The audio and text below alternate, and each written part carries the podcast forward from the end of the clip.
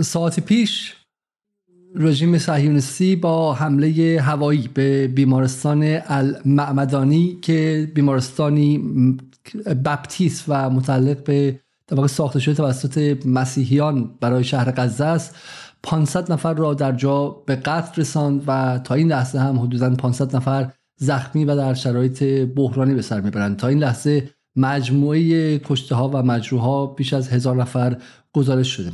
این اتفاق اتفاقی عجیب باور نکردنی و غیر قابل فهمه. از اونجایی که اسرائیل صاحب بمب ها و موشک هایی است که به قول خودشون و با افتخار تا یک متری رو می‌تونن محاسبه کنن و همینطور هم ماهواره هایی داره که فواصل سانتیمتری رو از بالا رسد می‌کنن و خطای انسانی در چنین شرایطی غیر قابل قبوله و همینطور هم خطای ماشینی غیر قابل قبوله که ارتشی که خودش رو تکنولوژیک ترین ارتش غرب آسیا می‌دونه. خودش رو ارتش متعلق به AI یا Artificial Intelligence و هوش مصنوعی می‌دونه. چرا این کار کرده؟ چرا دست به چنین اتفاقی زده؟ به ویژه اینکه اگر به یاد بیارید در تمامی نه رو ده روز گذشته رسانه های غربی بر یک موضوع متمرکز بودن اینکه فارغ از اینکه فلسطینی ها در بند هستند یا اسرائیل قبلا مثلا اشغالگری آپارتاید کرده اما ما برامون حقوق بشر در همین لحظه مهمه و وقتی که حماس دست به خشونت در اون فستیوال زده و شهروندان عادی رو کشته دیگه این بر همه مسائل دیگر غالب میشه و چیره میشه و در این شرایط شما حق ندارید در مورد هیچ چیز دیگه حرف بزنید. حالا اما در حال این اتفاق افتاده که فردا بایدن قراری که به سرزمین های اشغالی سفر کنه و بعد هم بر کرانه باختری با محمود عباس دیدار کنه و باید بپرسید که غربی ها چه می‌خواهند بکنن غربی ها در برابر چنین چیزی که یک جنایت جنگی بدون شک و بیبدیل هست چه می‌خوان بکنن تصاویری که امشب در شبکه های مختلف از جمله الجزیره و العربیه و حتی خود نیویورک تایمز و رسانه های اینگونه پخش شده غیر قابل پخش در یوتیوب. ولی تصاویری از کودکان 6 ماهه تا 3 4 ساله ای که دونه دونه روی زمین پر از خون اومدن و دارن لحظات آخر زندگیشون رو میگذرونن و مادر و پدرهایی که اونها هم یا خودشون زخمی یا دارن بر فراز بچه هاشون زجه می‌کنن و و حمله بیمارستانی که بر فراز ساختمانش پرچم آبی سازمان ملل بود. پرچم آبی سازمان ملل بود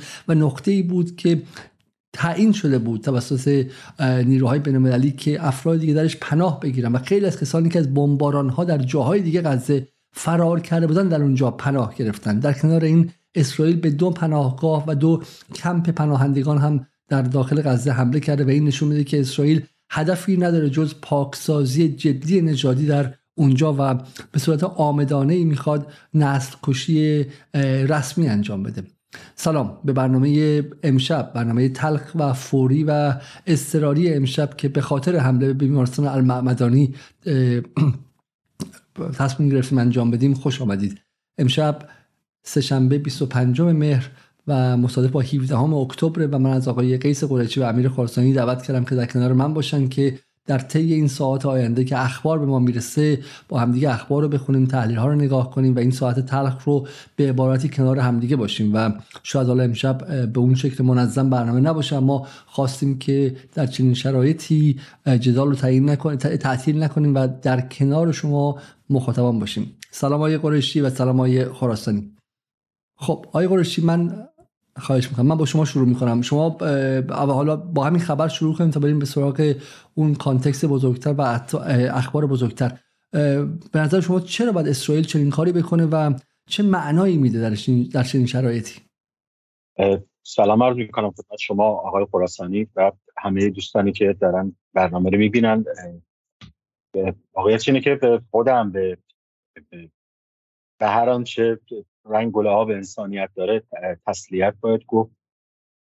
واقعیت شرایط طوریه که ما یک یک بحران انسانی و بحران اخلاقی رو داریم شاهدش هستیم.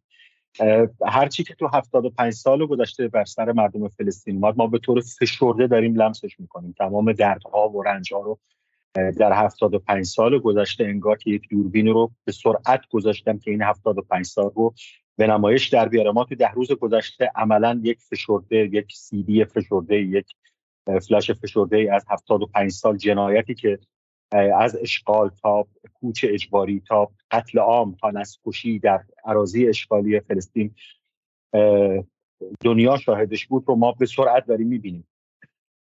آقای علیزاده خیلی سخت بشه تمرکز کرد تو این شرایط روحی و عاطفی ولی خیلی تلاش می‌کنم که بتونم تو چارچوب صحبت بکنم. ببینید اسرائیل روز هفته اکتبر یک یک شکست استراتژیک بود یک ضربه حیثیتی بود جبران این شکست در کوتاه مدت براش میسر نیست به طور مشخص جبران این شکست برای اسرائیل یا حمله به ایران یا نابودی حماس یا نابودی حزب الله یا ترور سران به قول مقاومت در سید حسن نصرالله یا ژنرال قاآنی یا اسماعیل هنیه این دست این چنین رفتاری می‌تونه دستاوردی برای اسرائیل داشته باشه که اون کسب اون آبی رو که ریخته بتونه جمع جور بکنه اون حیثیتی که رفته رو بتونه ولو کم کوچیک به قول معروف بازگردونه. این این اتفاقات در کوتاه مدت میسر نیستن. یعنی شکست حماس نابودی حماس در غزه به نظر نمی‌رسه. من خوشبین ترین تحلیلگران اسرائیلی رو اینو نمیشنوی ازشون که در کوتاه مدت در غزه میشه مقاومت رو نابود کرد و نیست کرد. من نه آمریکا اراده ای برای جنگ بزرگ داره با توجه به درگیری بسیار بسیار بحرانیش و حیثیتیش توی اوکراین و دریای چین آمریکا ظرفیت جنگ بزرگ رو نداره تا این لحظه نداره. یعنی ناوهای ایران که فرستاده ببینید شما ناوهایی رو که فرستاده F16 داره F18 داره F35 داره. خب همه اینا رو اسرائیل داره. تازه خلبانای اسرائیل بسیار کار به قولون کارآمدترن. به خاطر اینکه مرتب در حال جنگیدن بودن توی چند سال گذشته. آمریکا جنگ خاصی رو نداشته روی این حساب فرستادن نافت توی این شرایط بیش از اون که بیش از اون که بخواد جنگی رو مدیریت بکنه برای رویه به اسرائیلی ها بوده. مثل بچه‌ای که افتاده زمین خورده آسیب خورده. حالا آمریکا بیاد بهش بگه بابا جان بلند شو من کمکت می‌کنم. حالا اگر می‌خوای رد اعتبار بکنی میستم در کنار. تا اینکه آمریکا اراده برای جنگ بزرگ برید جنگ بزرگ در منطقه یعنی وارد شدن ایران وارد شدن حزب الله در جنگی با اسرائیل ورود آمریکا بهش به هر حال بازیگران بزرگ جهانی رو می‌کشه وسط. یعنی قطعا چین تو این شرایط می‌دونید به نفعش نیست بیسته کنار یا روسیه بیسته کنار. روی این من این سناریو رو هم بعید می‌دونم. سناریوی سوم اون حالت سوم این بوده که ارزم به حضورتون ببخشید حالت دوم اینه که اسرائیل به روش های تاکتیکی پناه بیاره. یعنی با با افراد در واکنش با قتل عام با نسل کشی دنبال این باشه در کوتاه مدت یه آبرویی حداقل در افکار عمومی درون خودش. ببینید رای دهنده اسرائیلی امروز شرک نشینه راست افراطی برنده انتخاباته. راست افراطی رأیش بنیه رأیش بستر رأیش از شهرک نشینیه از, از شهرک نشین هاست. تمام سیاستمداران فعلی اسرائیل سیاستمدارانی هستند که رأیشون از شهرک نشین ها میارن. روی این حساب بهترین بهتر یعنی در کوتاه مدت موفق ترین کاری که می‌تونن بکنن این میزان جنایت رو طوری بالا ببرن نسبت نسبت کشته شده ها نسبت شهدا در غزه رو یک طوری بچینن که یک چند برابر از کشته شده هایی که اسرائیل اعلام کرده نشون بدن. این جنایت این جنایت جنایتیه که به نظر می‌رسه اسرائیل در کوتاه مدت و برای رد اعتبار لحاظش کرده. خیلی من شکاف درون اسرائیل شکاف در ارتش اسرائیل. می‌دونید تصمیم ورود به غزه یک تصمیم سیاسی هست. یعنی نظامیان اسرائیل بخش قاطبهشون مخالف ورود. یعنی من مرتب میشنوم یعنی رصد اگر بکنید شبکه های اسرائیل مرتب میشنوید که ورود به غزه یعنی دام ورود به غزه یعنی بازی کردن در زمین حماس. روی این حساب با توجه به این میزان از شکاف به نظر می‌رسه اسرائیل دنبال خریدن زمانه. با چی؟ با پیروزی های این چنینی پیروزی هایی که نسل کشی باعثشون بشه. پیروزی هایی که مثلا الان دیگه فکر می‌کنم 1200 کودک فلسطینی کشته شده. و به سلاحی شده در غزه. به نظر می‌رسه به هر حال یک کار دست به عملیات تاکتیکی داره می‌زنه. اسرائیل زمام مبادره رو در دست نداره. اسرائیل هیچ گونه به قول معروف خلاقیتی نمی‌تونه داشته باشه. میگم با رد اعتبار اسرائیل یعنی اینکه یا جنگ با ایران یا جنگ با یا نابودی حماس یا جنگ با حزب الله و در نهایت نابودی نابودی حزب الله که در کوتاه مدت اینا میسر نیستن. توان اسرائیل نیست. با توجه به ضربه ضربه بسیار کاری بوده جدید. ما بعد از 11 روز هنوز یک هرج و مرجی درون گروه های سیاسی اسرائیل درون مقامات نظامی اسرائیل می‌بینیم و به طور مشخص اینه که اسرائیل هنوز از شک خارج نشده. رفتارش از شک درمانیه. رفتارش اینه که زمان بخره که از شک خارج بشه. به نظر می‌رسه به نظر می‌رسه توان و تحمل منطقه با توجه به اینکه سالهاست هیچ راه حلی هم ارائه نشده. نه برای فلسطین نه برای به قول معروف قضیه سوریه. نه برای قضیه ایران نه برای قضیه حزب الله نه برای زمین های اشغالی به نظر می‌رسه منطقه هم آمادگی این رو داره که منفجر بشه. باید دید واقعا دید که ما به نظر می‌رسه 24 ساعت 48 ساعت آینده 48 ساعت بسیار مهمی خواهد بود که چه اتفاقی میفته بسیار ممنون از شما یه چی حالا ما در لابلای این قضیه هم اخبار رو یه نگاهی بهش می‌کنیم. یک نکته ای که هفته پیش خانم سیما ثابت در کانال شخصی خودشون که حالا دیگه از ایران اینترنشنال اخراج شدن و اومدن بیرون اینها یا خودشون اومدن بیرون نوشته بودن نوشته بودن که در حالی که فرماندهان حماس در تونل های زیرزمینی در جای امن و امان هستند بچه های مردم دارن در رو کشته میشن و هزینه رو مردم میدن اما حماس داره اونها رو به جنگ می‌کشه و غیره. و همین امروز صبح هم حدودا 9 ساعت پیش روزنامه به شکلی Times of Times اسرائیل یک خبری داشت درباره اینکه درباره اینکه من بتونم این خبر رو برای شما الان بیارم. بله. Times of Israel بسیاری. بله. Times of Israel میگه که far from Gaza hardships Hamas chief and family enjoy easy life in Qatar. خیلی دور از به شکلی سختی هایی که در غزه هستش حماس رهبر حماس و خانوادهش زندگی آسانی رو در در قطر به شکلی تجربه می‌کنن و عکسی از اسماعیل هنیه داره و خانوادهش که دارن در قطر اشغال می‌کنن و باعث میشه که بچه های مردم در اونجا کشته شن. اما برخلاف این مال همین امروز ساعت ای دقیقا امروز ساعت یک و یازده دقیقه بعد از ظهر یعنی حدودا 9 ساعت پیشه و حدودا 5 ساعت پیش خبر آمد که 14 عضو خانواده اسماعیل هنیه از جمله فرزندش در این بمباران امشب کشته شدن و پسر اسماعیل هنیه هم در اونجا است و روزنامه اسرائیل هیوم اعلام کرده بود که منزل برادر اسماعیل هنیه رئیس دفتر حماس هم مورد حمله قرار گرفته و چند فرزند و تعدادی از نوه‌هاش هم در بین کشته شده هستند. خب میگم عملیات امروز عملیات بسیار بسیار وسیعی بوده که حالا ما با وایسیم ببینیم که واقعا چه واکنشی از افراد دیگه در این وسط خواهیم گرفت. بریم سراغ آقای آقای خراسانی. های خراسانی سلام و شبتون بخیر. شما چی فکر می‌کنید در مورد این قضیه و چه تغییری میده در چارچوب مباحثی که حول این ده روز یا ده روز جنگ و کشتار بوده؟ سلام منم تسلیت میگم. خبر هولناکیه اما غرب آسیا و مخاور میانه با این اخبار بیگانه نیست. با کسی که توی این منطقه زندگی کرده باشه یمن بوده عراق بوده افغانستان بوده ایران بوده تو فلسطین بوده اینا با, این اخبار ما بزرگ میشیم. محور مقاومت به طور خاص اساسا با, با این کشتارها با اینا بیگانه نیست که با در واقع با بمباران این بیمارستان بتونه وحشت زده بشه خیلی نمی‌دونم پا پس بکشه یا چیزی شبیه کسایی که امروز توی سراسر محور مقاومت هستند بچهشون از دست دادن فرزند پدرشون از دست دادن. تو به شیوه های مختلف در واقع آسیب دیدن و جان عزیزاشون از دست دادن. در نتیجه این به نظرم ما خوب این این رو در مسیر این این اتفاق رو در مسیر جنگ روانی و رسانه‌ای ببینیم که اتفاقا از همون 7 و 8 اکتبر شروع شده و تا این لحظه ادامه داره.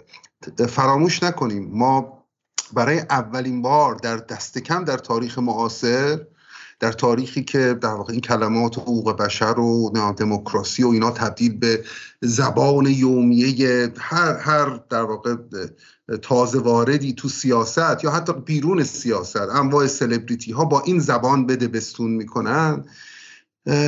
ما در واقع بالاترین مقام رسمی یک کشور آقای نتانیاهو تصویر جنایت جنگی منتشر می‌کنه در اکانت رسمی خودش. و اروپایی ها میگن ما ما کنار اسرائیل ایستادیم. این صحنه رو نباید از خاطر و این صحنه به این سادگی ساخته نشده. این صحنه با زیر ساخت های رسانه‌ای وسیع و در واقع مهندسی شناختی گسترده ساخته شده که دنیا تونست این صحنه رو تاب بیاره و تونست ببینه از کنارش رد بشه. پنجاه درصد این جنگ حالا شاید درصدش درست نباشه بیشتر یا کمتر توی رسانه ها داره رقم می‌خوره و اینکه در واقع این رس... تا اینکه افکار عمومی چقدر حساسیت به خرج دارن دارن امتحان می‌کنن افکار عمومی رو.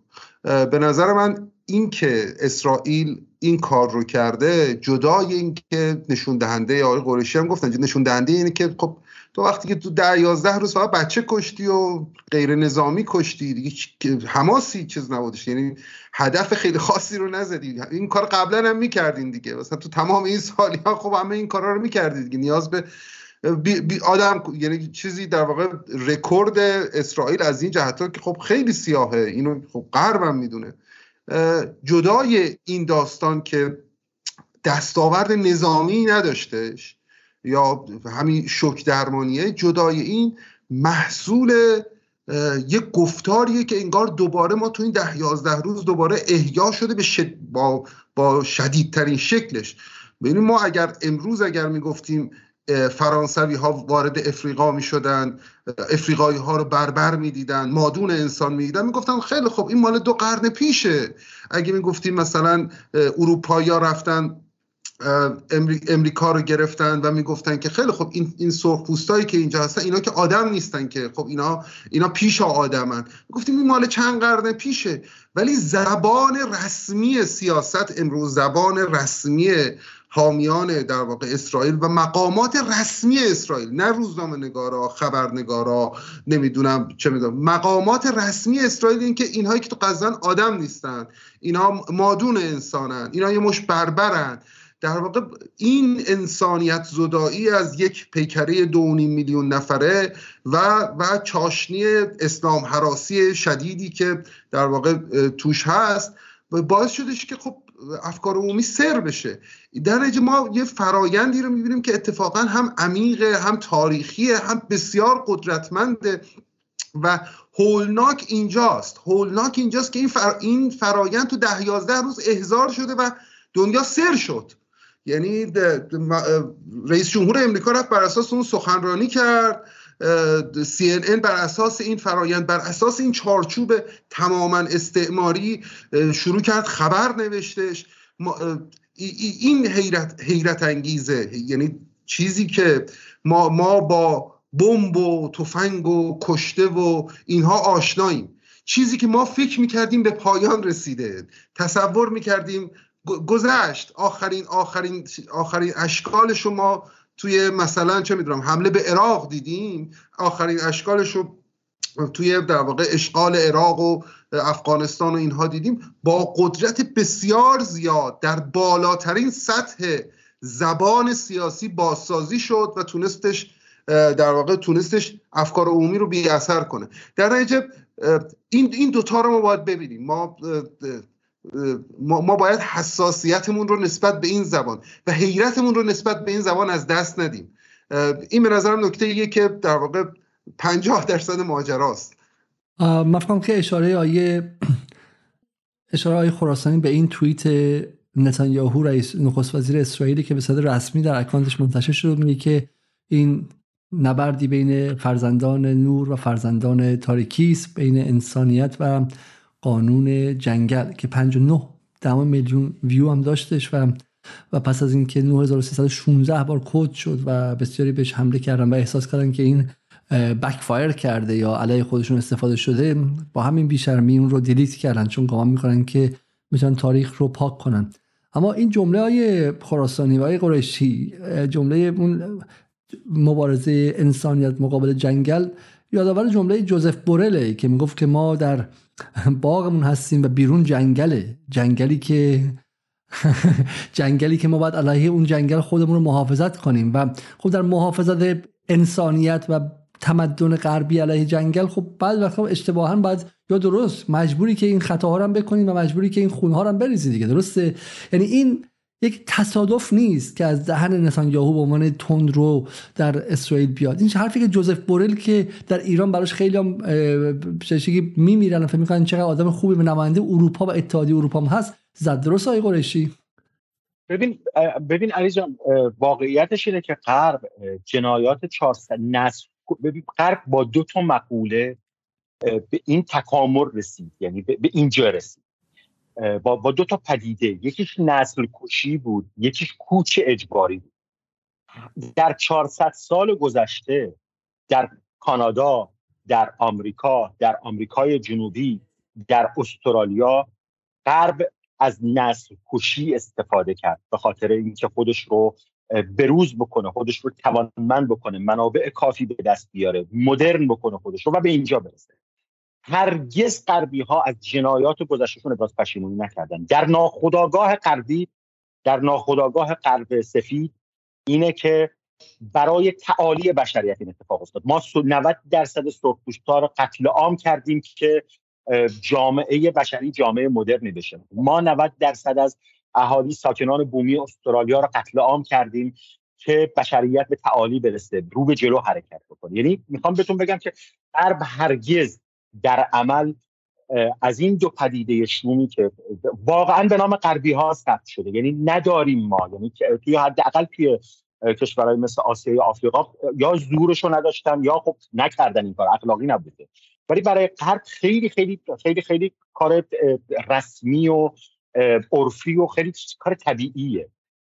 این نگاه شما نگاه بکنید این نگاه خودش رو دوباره توی دهه ده به قول معروف سال سده 20 نشون میده. یعنی یعنی دوباره جنگ جهانی اول یا بهتر بگم جنگ بزرگ جنگ جهانی اول و دوم سی یک سال معروف دوباره این خودش رو نشون میده. دوباره نسل کشی کوچ اجباری به هر حال نمیشه منکر بود که یهودیان بزرگترین آسیب از از آسیب خورندگان بزرگ این دو جنگ بودن. جنگ بزرگ جنگ 31 ساله.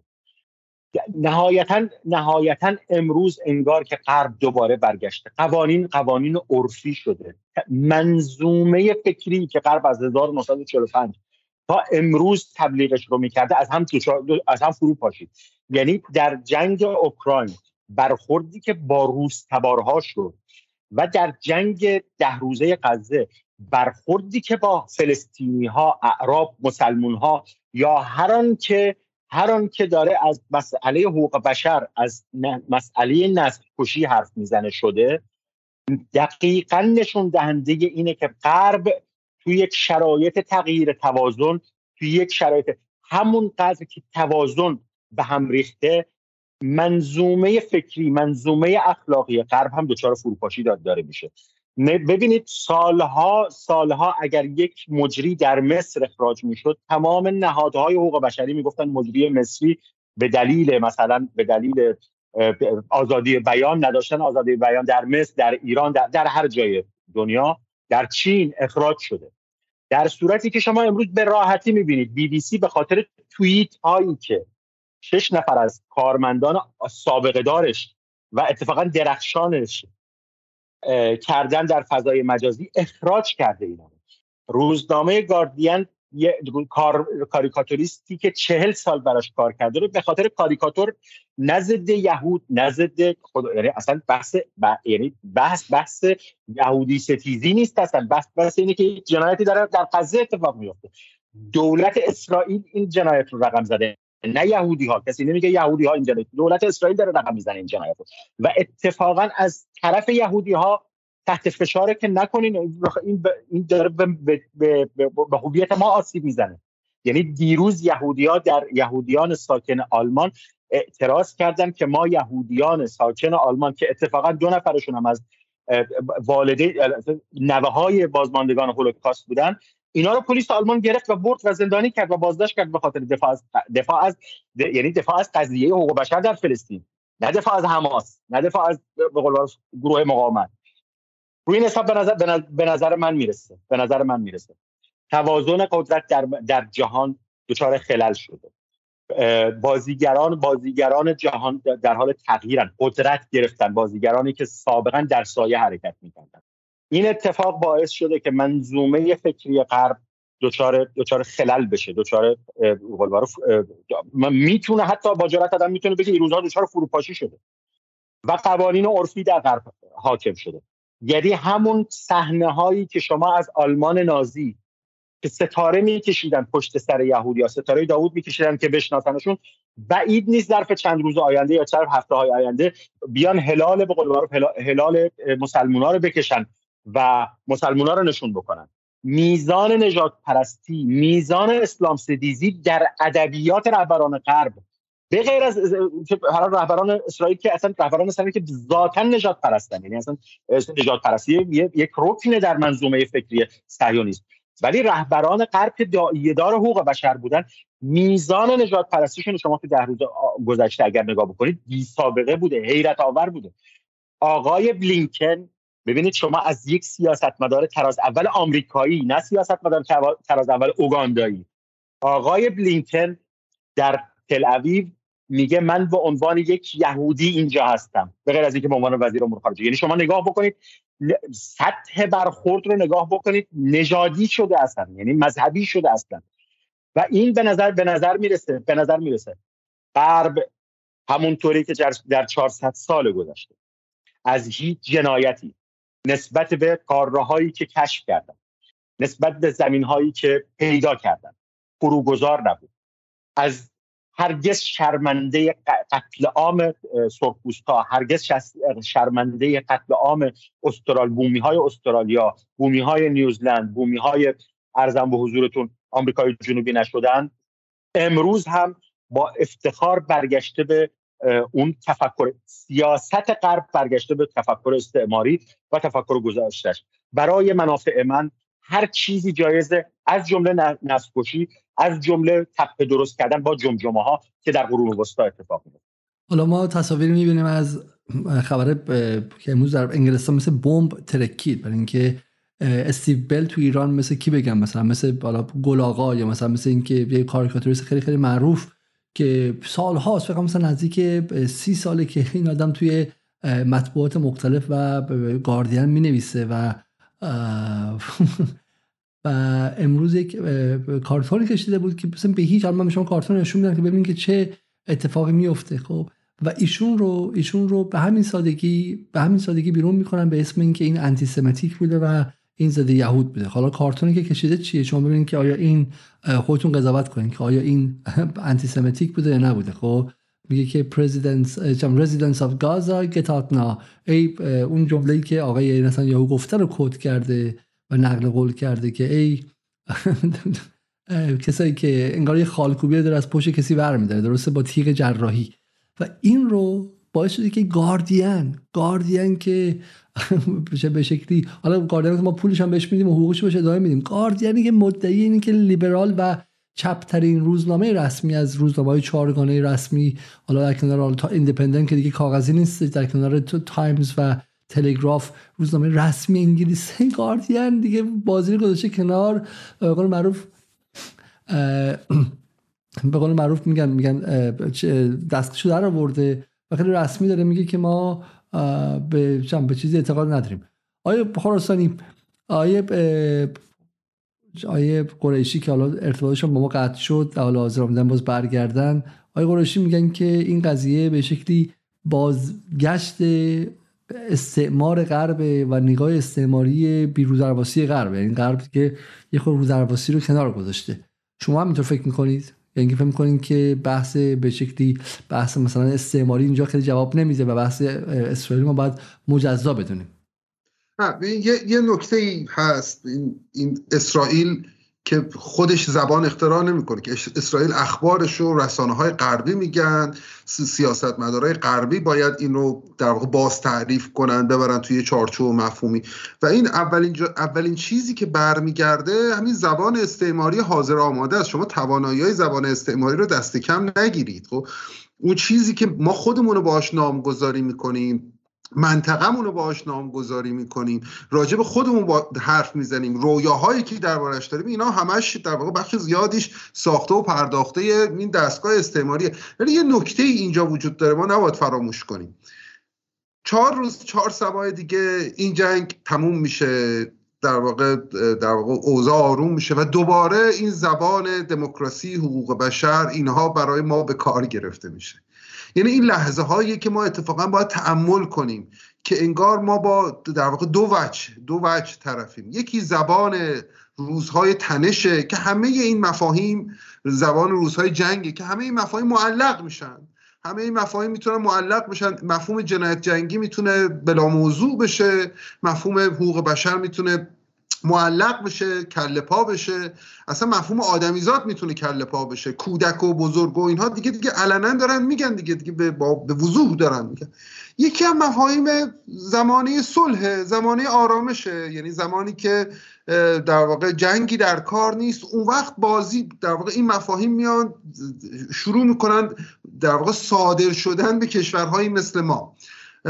یکی از دلایلی که کشورهای در واقع غرب آسیا دچار گرفتاری با این مفاهیم. همینی که خب ما با شما ما با امنیت شما امن نمیشیم و با نکته سر اینه. یعنی وقتی که شما امنین ما ناامنیم. در نتیجه ما اون مفاهیم رو نمی‌تونیم به کار ببریم. این این این رو این در واقع برملا شدن این مفاهیم نقادانه به این مفاهیم نگاه کردن چیزیه که ما از اوضاع و احوال این روزها می‌تونیم یاد بگیریم و می‌تونیم کمی روش تحمل بکنیم. چون ما خیلی اینجا راحت به سادگی این مفاهیم رو غیر تاریخی استفاده می‌کنیم این مفاهیم رو پیشفرز می‌گیریم فکر می‌کنیم تمام دنیا الان سیاست مداراشون طابق نعل و به نعل در واقع این مفاهیم پیش میرن.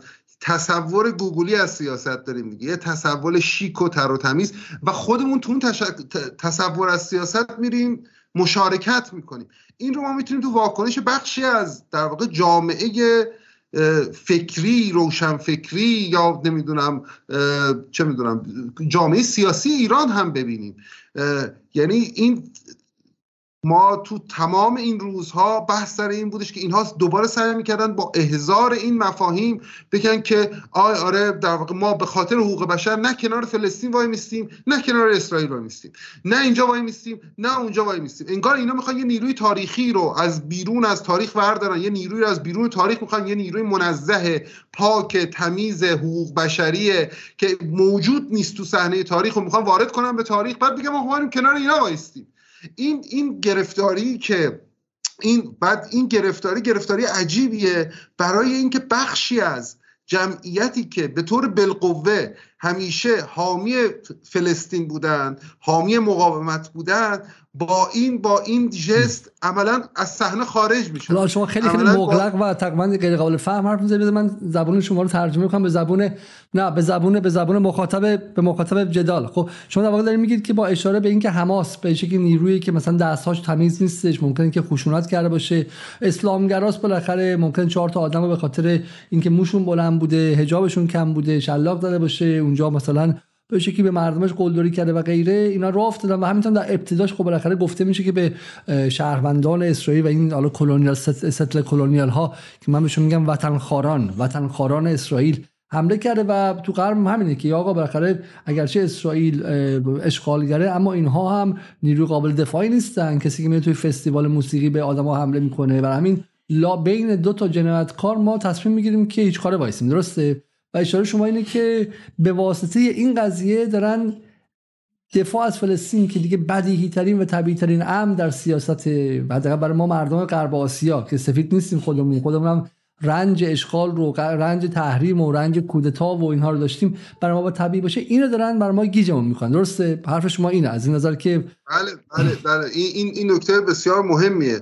ببینید ما حالا اگه نگید مغلق میشه کل قصه اینه که ما همیشه به, به همه چیز توجه نمی کنیم یعنی اینکه اینکه ما توجه می‌کنیم به یه چیزی بخشش تاریخیه بخشش رسانه است بخشش در واقع زندگی روز. ما مثلا به مثلا کشتاری که همین الان توی افریقا انجام میشه همینطوری توجه نمی‌کنیم. به طور تاریخی مردمی توی این پهنه جغرافیایی به فلسطین توجه می‌کردن.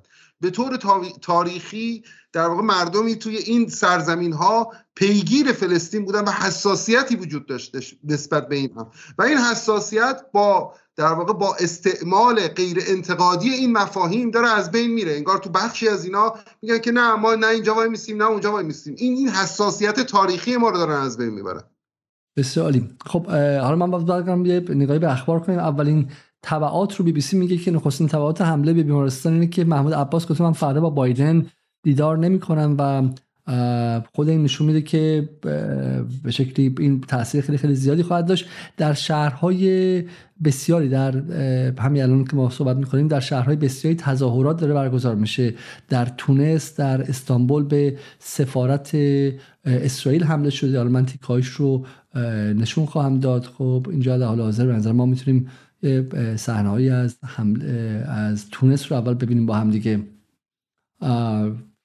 این در تونس در لبنان همینطور جمعیت به خیابون اومده و حداقل شهرهای عربی از این قضیه بسیار بسیار عصبی هستن و اینجا در لبنان داریم می‌بینیم اینجا در بعدی.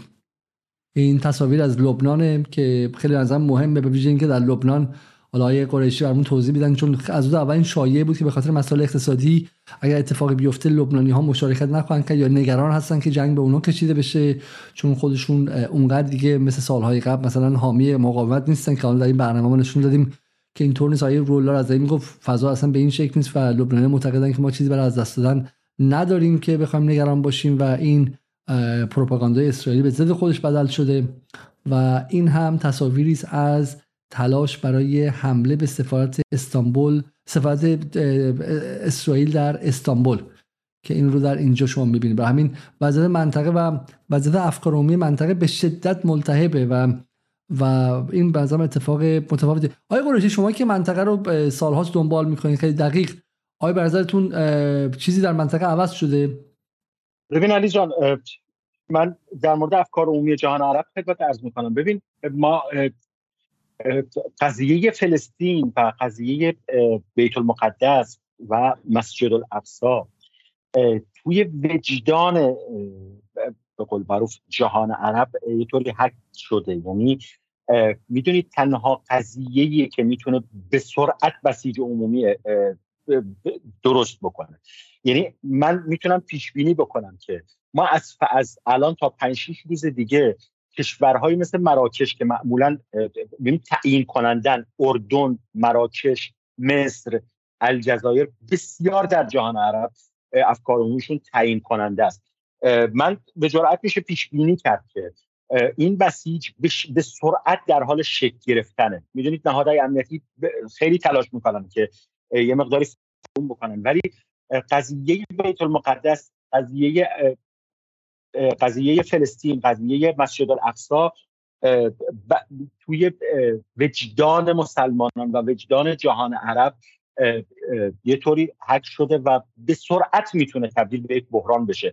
چه در جوامع چه برای حاکمیت حاکمیت ها و دولت هایی که مستقر هستند روی این حساب بحث لبنان هم مستثنا نیست واقعا. ضمن اینکه تحریم های آمریکا علیه لبنان مردم رو به جایی بخشی از جامعه لبنان که غیر قابل انکاره 50 درصد به علاوه یک هست رو سنی ها رو شامل میشه. مسیحی ها بخش مهمی از مسیحی ها رو شامل میشه. تقریبا 100 درصد شیعیان رو شامل میشه. این این میزان از تحریم و این میزان از به قول معروف فشار اقتصادی که بر لبنانی ها حاکم شده رو دیدیم تو قضیه تهدید حزب الله برای کاریش برای سکوی استخراج گاز کاریش تقریبا جامعه لبنان یک دست و سیاستمدار لبنان کسی جرأت نکرد علیه حزب الله صحبت بکنه. یعنی می‌خوام بهتون بگم که حتی حتی درگیری نظامی من خیلی سخت آمار دقیقی داد در مورد درگیری نظامی ولی از این به بعد حتی درگیری نظامی حزب الله بی پشتوانه اجتماعی نخواهد بود. یعنی به غیر از پشتوانه اجتماعی شیعی که صد درصد پشت سر حزب الله بسیج میشه یارگیری های بسیار اساسی این حرکت مخصوصا میگم فلسطین مسجد الاقصا می‌تونه به قول معروف یک یک بسیجی رو به نفع حزب الله لبنان در لبنان به وجود بیاره. واقعیتش اینه که ما در جهان چند تا نقطه تلاقی فرهنگی داریم. سوریه هست حوزه بالکان هست حوزه همین فلسطین هست که این اینا به طور تاریخی حوزه تلاقی بودن. یعنی و به سرعت می‌تونن بحران ساز باشن. به سرعت می‌تونن تبدیل به بحران های بزرگ در جهان تبدیل بشن. روی این فلسطین از لحاظ از لحاظ ژئوپلیتیک از لحاظ افکار عمومی جهان عرب جهان اسلام نقش بسیار کلیدی داره.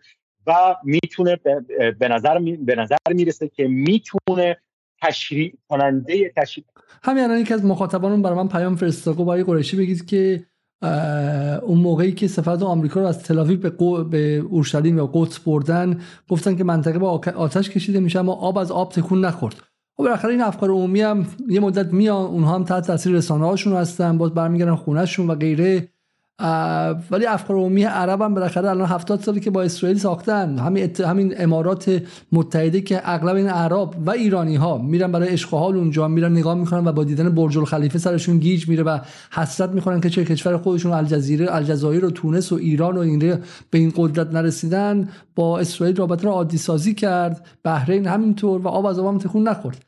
من نمی‌خوام حالا بهش که ناامیدانه حرف بزنم. جواب شما به این کامنت چیه؟ ببینید شما وقتی یه بحرانی رو پیش بینی می‌کنید تحلیل یه بحرانی رو می‌کنید نمی‌تونید زمان دقیقی بدید. من مثل به طور مثال من یه توییتی اسفند ماه زدم و پیش بینی که درست نیست من که پیشگو نیستم ولی تحلیلم این بود که ما به سمت یک انفجار در منطقه با محوریت فلسطین حرکت داریم می‌کنیم. من پیش بینی این بود که ظرف دو سه ماه آینده این اتفاق بیفته. چون تعدی به مسجد الاقصا هی روز افزون داشت بیشتر می‌شد و قابل پیش بینی بود که یک رو یک لحظه یک جرقه می‌تونه این انبار و باروت رو منفجر بکنه. ولی هفت ماه بعد حالا فکر می‌کنم هفت ماه بعد اتفاق افتاد. یعنی از اسفند من فکر می‌کردم مثلا احتمال می‌دادم که مثلا ما ظرف دو سه ماه آینده یعنی اردیبهشت و خرداد باشه. مهر اتفاق افتاد. روی این حساب که قابل پیش بینی بود. ببین ببینید شما شما نمی‌تونید را شما نمی‌تونید در یک منطقه تمام راه رو ملغا اعلام بکنید. و تمام وساطات ها بخشی از مشکل بشن. آمریکا سالهاست تبدیل به بخشی از بحران شده. چه به عنوان واسطه چه به عنوان طرف مذاکره.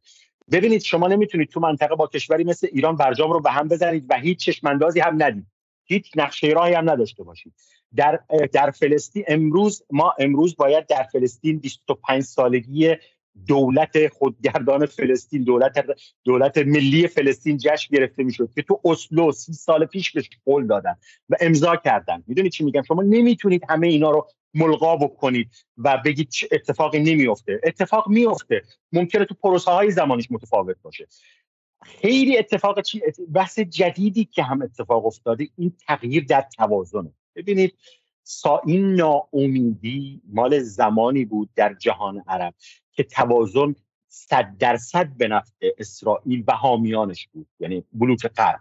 این توازن دچار خلل شده. امروز بازیگران جدیدی وارد شدن. امروز دیگه فقط آمریکا فعال مایشا نیست. قدرت رو داره بزرگترین ناوگان رو داره بزرگترین اقتصاد رو هست ولی تنها کشوری نیست که تعیین کننده است در مناسبات بین الملل. این اتفاق همین به هم خوردن توازن در قدرت خودش منعکس میشه رو جامعه عربی. امیدها یا ناامیدهاش رو رقم می‌زنه. یعنی ایجا کشورهای عربی که یک جا یک دورورشون نکشیدن از دنیا. قشنگ می‌بینن که اوریسیاناشون داره کار می‌کنه مغز دارن درشون آدم های متفکری دارن در در سیاست در حوزه سیاست گذاری مشاورانی هم دارن کشورهای عربی که بحرین و امارات نیست. شما کشور عربی مثلا الجزایر رو دارید با بالای 100 میلیون نفر و در, یکی از المانهای رهایی از استعماره. و تعیین کننده است. شما نمی‌تونید که الجزایر رو نادیده بگیرید مصر رو نادیده بگیرید ایران رو تو جهان اسلام نادیده بگیرید و فقط مثلا بدوزیم قضیه رو به اینکه امارات یک کشور با جمعیت بومی دو میلیون سه میلیون نفره و بحرین با جمعیت بومی یک میلیون نفره رو بیایم بگیم اینا رفتن عادی سازی کردن و اینا فوشخورشون الان رفته بالا. یعنی تو چند سال عادی سازی اینا وعده داده بودن که اوضاع فلسطینیا بهتر میشه. اوضاع فلسطینیا بدتر نشد مسجد الاقصا هم دارن از دست میدن. یعنی جان اسلام و جان عرب مسجد الاقصا هم دارن میبازه. روی این حساب ما باید توجه بکنیم که اولا آمریکا آمریکای سابق نیست. اسرائیل اسرائیل سابق نیست. جهان هم جهان سابق نیست. یعنی به سرعت موازنه قدرت به سرعت در حال تغییر بازیگران مؤثری وارد شدن. ایران ایران مثلا 1980 1988 1990 خورده ای نیست. ایران امروز ایران متفاوتیه. حزب الله حزب الله قبل از سال 2006 نیست. حزب الله بعد از سال 2006 یکی از به قول معروف ورزیده ترین کماندوها رو در دنیا داره. پیشرفته ترین پهپادها و نقطه زن ترین موشک ها رو داره و می‌تونه توازن ایجاد بکنه توی جبهه. روی نسب حواسمون باشه. بله می‌تونه می‌تونه با تاخیر یک پدیده با تاخیر انجام بشه. ولی در انجام در, در اتفاق افتادنش به نظرم شکی نیست. من به نظرم میاد خاورمیانه رو به تغییرات ریشه‌ای حرکت خواهد کرد. همونطوری که نظم جهانی رو به تغییرات یعنی خاورمیانه متاثر از این تغییر جدا از این تغییرات جذری در ژئوپلیتیک و در در توازن قدرت در دنیا نخواهد بود. غیر منطقیه ما بگیم خاورمیانه معزول افکار عمومیش نمی‌بینه چین قدرت گرفته روسیه قدرت گرفته ایران الان ایران مستقیم میگه ممکنه دخالت بکنم. من ارزش گذاری نمی کنم بحث من این نیست که دخالت بکنه یا نکنه. بحث اینه که یک کشور در جهان اسلام برای اولین بار هشدار میده که اگر جنایت در فلسطین ادامه پیدا بکنه ناگزیرم از دخالت. دخالت سخت نه دخالت دیپلماتیک. و این به هر حال این این جهان عرب این افکار عمومی در جهان اسلام و در جهان عرب ارزم به حضورتون برگرفته از این اتفاقات و این تغییرات در جهان توی 20 سال گذشته تا امروز. آقای خراسانی شما چی؟ شما بالا تا اینجا اگه حرفی داریم بگید که می‌خوام سراغ خبر بعدی. یه نکته ای رو نباید فراموش کنیم. برای در واقع طی این به ویژه طی این چند روز و در, به و به طور گسترتر در دهه های اخیر وضعیت داره عوض میشه به این معنا که وضعیت سرکوب داره تبدیل به وضعیت جنگی میشه. یعنی وضعیت سرکوب اینه که بالاخره یه طرف بزنه 95 درصد 98 درصد بزنه و طرف مقابل هم هی بخوره. خب؟ هی در واقع این سرکوب کنه اون سرکوب بشه. این سرکوب کنه این سرکوب بشه. شما برای اولین بار دارید می‌بینید که نه. الان این شده 80 به 20 70 به 30 بالاخره اینم می‌زنه نگران اینه که نخوره. بالاخره اسرائیلیا اومدن تا دم غزه نگرانن که برن داخل غزه. بله. این, بله. این, این چارچوب این عوض شدن این چارچوب دلالت های پیامت ها رو هم عوض می‌کنه. اگر ما یه موقعی تو وضعیت سرکوب می‌رفتیم بیرون و در واقع مردم منطقه می‌رفتن جلوی سفارت ها یک دلالت داشت. وقتی که تو وضعیت جنگ میرن یه دلالت دیگه داره. ما توی وضعیت جنگی داریم جنگی هستیم. به این معنای مشخص که این بار مقاومت هم امکان زدن داره مقاومت هم در واقع می‌تونه پاسخ بده. فراموش کنیم ما این لحظه های جنگ یه لحظه هایی بود توی تاریخ مقاومت. مثلا تو 2006 لبنان برای اولین بار یهو دنیا دید که اون اون طرف این طرف هم زد. یعنی واسه همین لبنان تا حد زیادی امن شد. یعنی حزب جنوب لبنان تا حد زیادی امن شدش. این تغییر وضعیت سرکوب یک طرفه به جنگ نامتوازن دو طرفه معنی همه تحلیل ها رو عوض می‌کنه معنی همه کنش ها رو عوض می‌کنه معنی رسان... کنش رسانه های جمعی رو هم عوض می‌کنه. بسیار خب حالا ما منتظریم که خانم نصر هم به ما بپیونده. یه نکته ای که داره اتفاق میفته جلوی چشم ما و خیلی اتفاق عجیبی اینه که اسرائیل آمدن و معتقدن ادعا دارن می‌کنن که کار اونها نبوده. یعنی در روز روشن به ما میگن که آن چیزی که ما می‌بینیم و اتفاق افتاده کار اونها نبوده. من می‌خوام و این حالا بالاخره شما می‌دونید که حتی اگر در این قضیه موفق نشن که شما رو convince کنن به قول معروف متقاعد کنن کارشون نبوده اما یک اعوجاج شناختی وجود میارن دیگه. اینجا اتاق جنگ اسرائیل میگه که خبر فوری اخبار و گزارش حاکی از اینه که تعداد زیادی در این بیمارستان در Baptist Hospital هم بوده. اسم بیمارستان جالبه که دیگه بیمارستان غزه و بیمارستان مسلمان ها و سلفی ها و اینها نیست. بیمارستان بپتیستاست. یعنی مسیحیان بپتیست این بیمارستان رو دارن ادارش می‌کنن خودشون و برای مسائل انسان دوستانه یعنی مثل, مثل بیمارستان مادر ترزا. بیمارستان مثلا عفو بین یه جایی که مال خود غربی ها حداقل کسایی که دیگه تو غرب و باشون همدلی باشه. و میگه که این حمله the result of a misfired rocket launch. محصول یک راکتی که به صورت اشتباه توسط حماس شلیک شده. No IDF air activity was reported. هیچ گونه عملیات هوایی توسط IDF در اون لحظه و در اون زمان به شکل گزارش نشده. و the timing coincided with the salvo salvo of rockets launched at Israel. و این همزمان بوده با زمانی که کلی راکت رو به اسرائیل شلیک کردن. به یاد بیارین که 30 تا 40 درصد راکت های حماس misfire می‌کنه و اشتباه میره و بعضی مدت زمان کوتاهی تو خود غزه میفته خب بلافاصله بعد از این هم اینها اومدن و یک ویدیویی منتشر کردن که من اینجا بر شما نشون میدم این ویدیو رو. خب بر اساس این ویدیو حالا بله بخشش میدم نشون بدم بر اساس ویدیو مش شوارتز. یکی از این reporter های بله News Hundred Four YWN یکی از این خبرنگاران اسرائیلی میگه که ویدیو جدید نشون میده که the rocket launches during the time Ahli Baptist فلان was destroyed Uh, the video shows one rocket either being intercepted or failing followed by two explosions on the ground. The second explosion appears to be at the hospital. یا بر اساس این ویدیو می‌خواد نتیجه بگیره که کار خود کار خود به شکل غزه بوده. بلافاصله مارک رگو که یکی از شیاطین واقعا معاصره و من این کلمه رو تا به حال در مورد کسی استفاده نکردم مارک رگف گوبلز عصر ماست و مهمترین پروپاگاندیست موجود در اسرائیل و به نظر من در جهان مارک رگف کسی که قبلا ما برای این برنامه بهش زیاد اشاره کردیم شاید جا داشته باشه برنامه خاص روی مارک رگف ما یه موقعی بذاریم.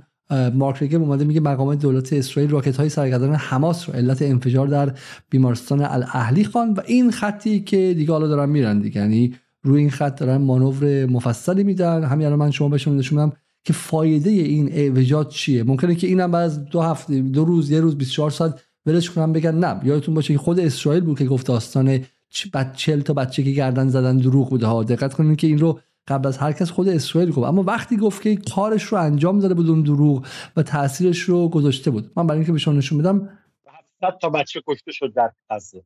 دقیقاً دقیقاً. من اینکه به شما نشون بدم که فایدهش چیه این فقط به شما بگم که این همین بی بی سی رو اگه نگاه کنیم به شما یک تیستی میده از قضیه. خب صدها همون خبر اول عوض شد. تمام. خب حتی صفحه اول شما ببینید اینجا خبر اینه که صدها کشته در حمله خونین به یک بیمارستان در غزه اسرائیل می‌گوید نقشی در این حمله نداشت. یعنی در همین جا هم کافی که خط اول رو عوض کنه. میایم پایین. ریگف انفجار در بیمارستان ناشی از راکتی بود که به سمت حیفا شلیک شده بود. سازمان جهان اسلامی نقش داشتن در انفجار در بیمارستان غزه تکذیب کرد. یعنی الان رابطه برعکسه. حالا الان خبر اول این میشه که سازمان جهان اسلامی گفت که ما نقشی در بیمارستان غزه نداشتیم. به جای اینکه الان بی بی سی بگه که ما نقشی نداشتیم الان به اون سبب به این میگن حمله رسانه‌ای آفندی. یعنی به جای اینکه طرف بدهکار باشه طلبکاره توحش رسانه این حمله رسانه این دقیقا توحش رسانه چیزی که ما شاهدش هستیم تروریست رسانه توضیح بدین منظرم خیلی خیلی اصطلاح درستیه این آیه قریشی. ببینید ببینید شما ببینید در چند در ده روز گذشته میزان نجات پرستی میزان اسلام ستیزی میزان دیگر ستیزی میزان وحشی خواندن یک طرف که اشغال شده اتفاقا و بر مبنای تمام قوانین بین المللی که اتفاقا همین نظم جهانی فعلی اونا رو اومده نوشته بهش میگن وقتی که تو اشغال میشی حق دفاع از خودت رو داری دفاع مشروعه. در ده روز گذشته ما شاهد وحشیگری رسانه بودیم. ببین آقای علیزاده جریان چل نوزاد اسرائیلی که سربریده شدن مشروع کرد قتل عام 700 کودک رو در شیش الان که می‌دونید الان با الان رسیده به 1100 تا. ولی تا تا اون لحظه ای که رسانه ها گفتن ببخشید سی ان گفت ببخشید بی بی سی گفت ببخشید 700 کودک کش از لحظه ای که این خبر شایع شد و پروموت شد تا لحظه ای که 700 کودک در غزه قتل عام شدن اون فضایی بود که اسرائیل نیاز داشت به, مشروع شدن جنایتش. در, در نهایت دنیا معذرت خواهی کرد ولی 700 کودک کشته شد. در نهایت دنیا معذرت خواهی کرد ولی از اون لحظه تا معذرت خواهی جهان مدرن و جهان قشنگ و زیبا و نایس که ما تو الحمدلله تو نخبه ها و دانشگاهی همون مسهور این جهانن و ای کاش ای کاش ای کاش از این به بعد این ده روز رو لحاظ بکنن به نفع خودشون چون دامنه این توحش می‌تونه گریبان همه رو بگیره. یعنی این که ما فکر بکنیم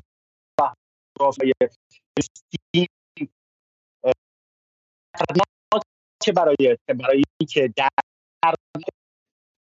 کسایی که این نظم جهانی رو بیچاره کردن ما رو با نظم جهانی یک بازنگری بکنن. واقعا ما در, در تفکر نخبگیمون در ایران و در خاورمیانه نیاز به یک بازنگری داریم که آقا حرف هایی که شما دارید از زبان غرب اون مفاهیمی که از غرب گرفتید در لحظه صفر در اون ساعت صفر در اون بزنگاه ها خود غرب باور بهش نداره. کوچکترین باوری بهش نداره. یعنی شما الان نگاه بکنید ترویج عرب ستیزی مسلمان ستیزی فلسطینی ستیزی در رسانه های رسمی در رسانه جریان اصلی در رسانه رسمی حکومت ها داره اتفاق میفته و این همون چیزیه که سالهاست به شما اگر نطقتون در اومده اگر شما اعتراض کردید بهتون گفتن شما شما دارید به قول معروف ترویج تروریسم می‌کنید شما دارید ضد حقوق بشر رفتار می‌کنید. روی حساب به نظرم میاد واقع بحث رسانه ای نیست. ما ما روبروی با روبروی یک شخم خوردن مفاهیمی هستن هستیم که غرب به ما یاد داده بود. تو کتابایی که از اونها ترجمه کرده بودیم یاد گرفته بودیم که پارامترهای حقوق بشر چیه پارامترهای انسانی چیه و امروز بزرگترین ناقض این پارامترها بزرگترین ناقض اون حرفهای خیلی عذر می‌خوام. مزخرفی که ما از جانب اونا بلغور می‌کردیم. خود خود خود نویسنده های این به قول معروف گزاره ها و نویسنده های این کتاب ها و نویسنده های این قوانین خانم نصر خانم نصر به ما پیوسته. سلام خانم نصر و شب شما هم بخیر. نمی‌دونم حالا بخش از این برنامه رو شما دیدید یا ندیدید. تا اینجا در می‌خوام که نگاه شما به قضیه چیه و شما چرا فکر می‌کنید که اسرائیل باید چنین کاری رو کرده باشه که حداقل در خود رسانه های غربی هم دیگه نمی‌تونن به این راحتی داشت بگذارن و یه انفجاری از خشم هم در به شکلی در غرب آسیا و در کشورهای عربی و اسلامی به وجود آورده؟ سلام آقای علیزاده به شما و آقای قریشی و آقای خراسانی سلام می‌کنم و به همه کسانی که الان یا بعدا برنامه رو می‌بینن و میشنون.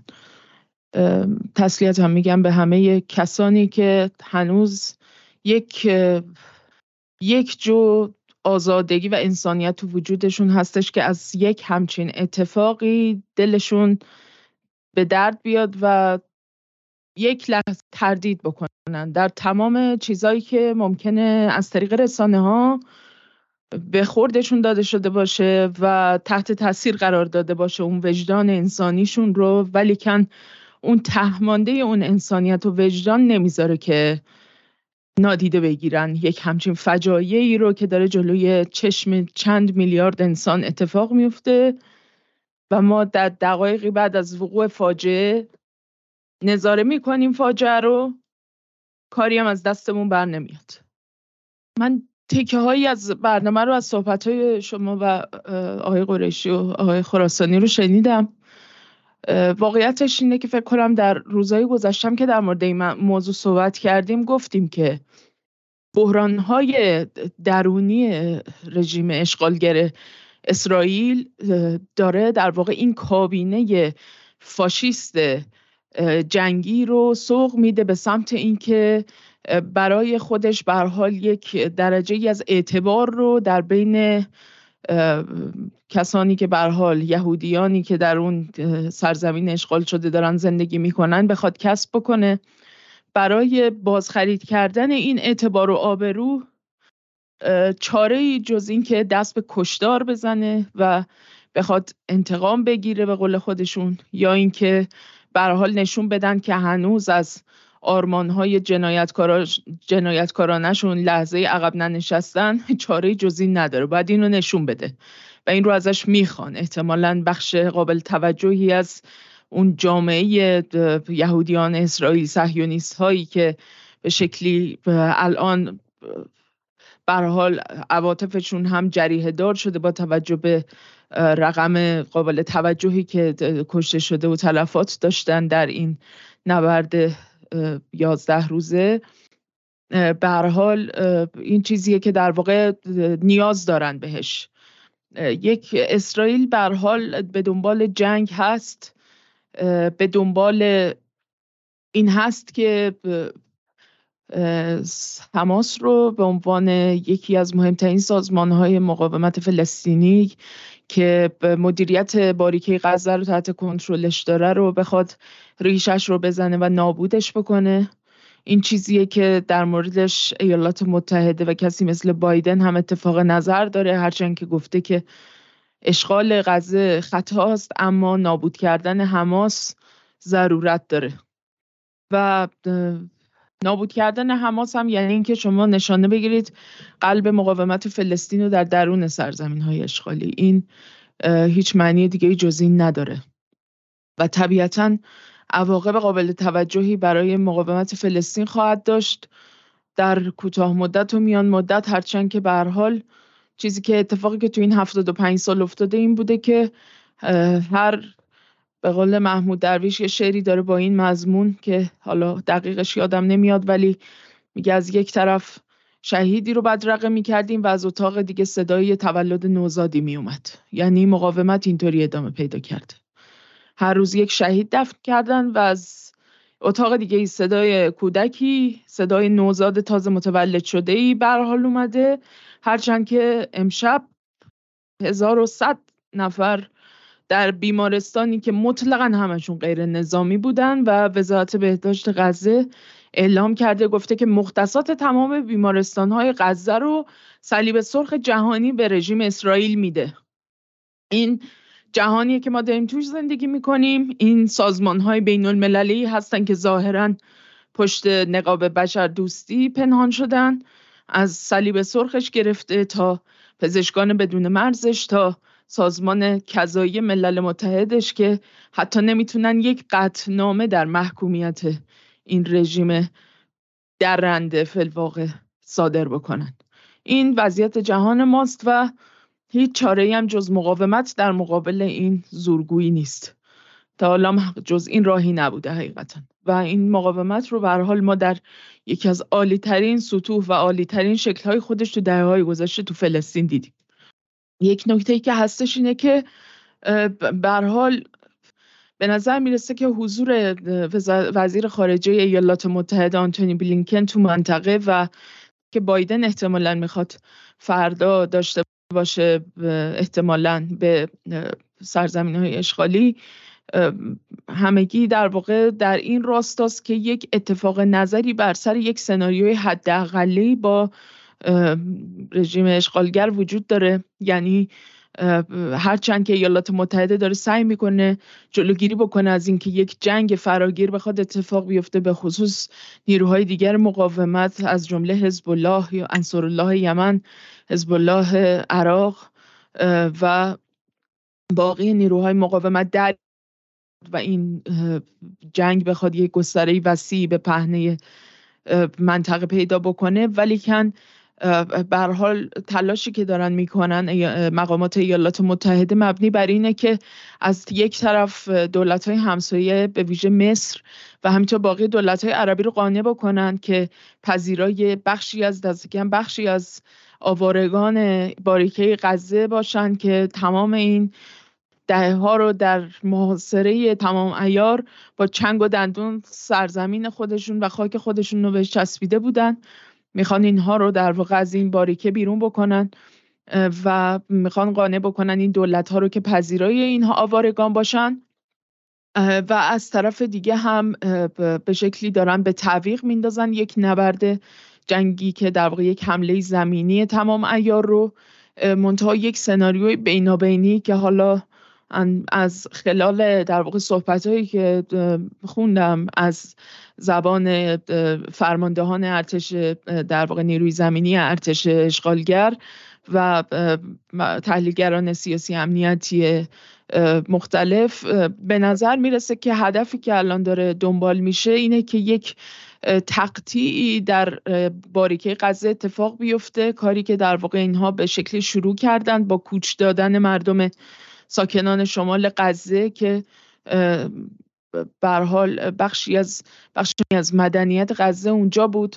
ساختمان های بلندتر غزه در واقع تو این منطقه شمالی بود عمدتا. در مناطق جنوبی تر بر حال ساختمان های کوتاهتر و فضای در واقع اون شهری که وجود داره اون معماری شهری و کمی متفاوته و نمی‌تونه به شکل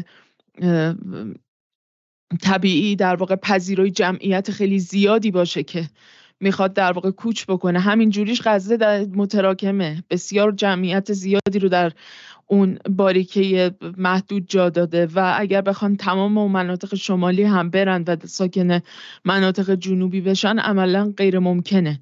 ولی به هر حال چیزی که به نظر می‌رسه چون خیلی ارتش اسرائیل بیمناک هستن از این عملیات زمینی که در همونجوری که تو برنامه قبلی توضیح دادیم در موردش غزه یک شهر دولایی است درست مثل استراتژی مقاومت که کاملا دولایه بوده. اون لایه زیرزمینی رو اسرائیل می‌خواد بهش دسترسی پیدا بکنه و خیلی بیمناکن که اطلاعات دقیق و کافی از اون لایه زیرین نداشته باشن. و برای همین هدفشون اینه که شمال رو تخلیه بکنن به سمت جنوب و بخشی از ساکنان رو هم کوچ بدن به بیرون از مرزهای غزه به سمت مصر و احیانا همسایگان دیگه.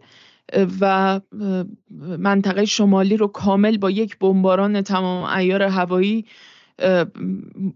با خاک یکسان بکنن و اون منطقه رو که کامل پست شده و در واقع اون تونل ها و تمام اون چیزهایی که باعث رو و وحشت اینها هست از اینکه در یک جنگ پارتیزانی بخوان گرفتار بشن و تلفات زیادی بدن در مقابل نیروهای مقاومت که یک تخمینی زدن بالغ بر چهار تا شیش هزار نفر تخمین زدن که ممکنه تلفات بدن اگر به همین بیمه ها با وارد غزه بشن به شکل زمینی.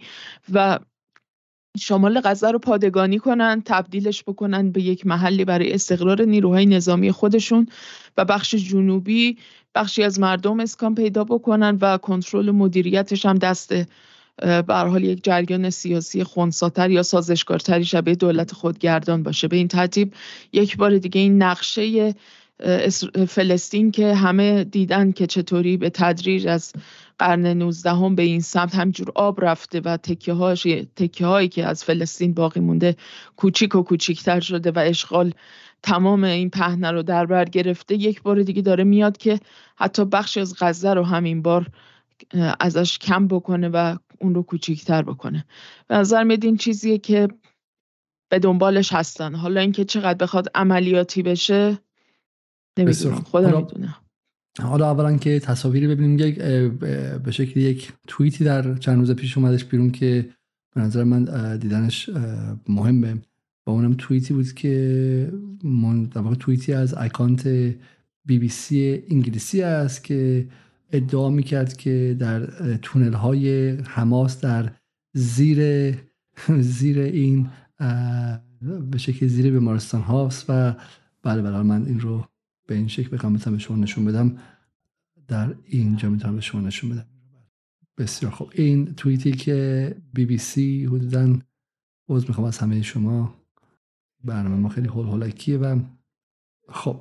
این توییت بی بی سی انگلیسی و BBC World Service که میگه does Hamas build tunnels under hospitals and schools و این منظر یه جوری آمادگی روانی ایجاد کردن برای حمله ای که الان هستش. چون بی بی سی رو شما باید به عنوان اخبار امروز و اخبار آینده نبینید. به عنوان به عنوان اخبار امروز و چیزی که الان اتفاق افتاده نبینید. پیشگویی آن چیزی که آینده اتفاق میفته حالا چند چندین بار در این برنامه گفتیم که اگر کودتای گوایدو علیه مادورو در فوریه 2019 اتفاق افتاد. بی بی سی برنامهش درباره ونزوئلا رو در دسامبر 2018 انجام داد. اگر سپاه در به شکلی فروردین سال 98 در لیست تروریستی رفت فیلم شادو کماندر در بی بی سی انگلیسی درباره قاسم سلیمانی در بهمن یا اسفند 97 بیرون اومد و این هم همینطور و این خیلی نکته عجیبه. اما ببینیم که این بیمارستانی که زیرش تونل بوده چه چیزی هست تا اینکه باش بیشتر آشنا شیم. این تصاویری از این بیمارستان روز گذشته.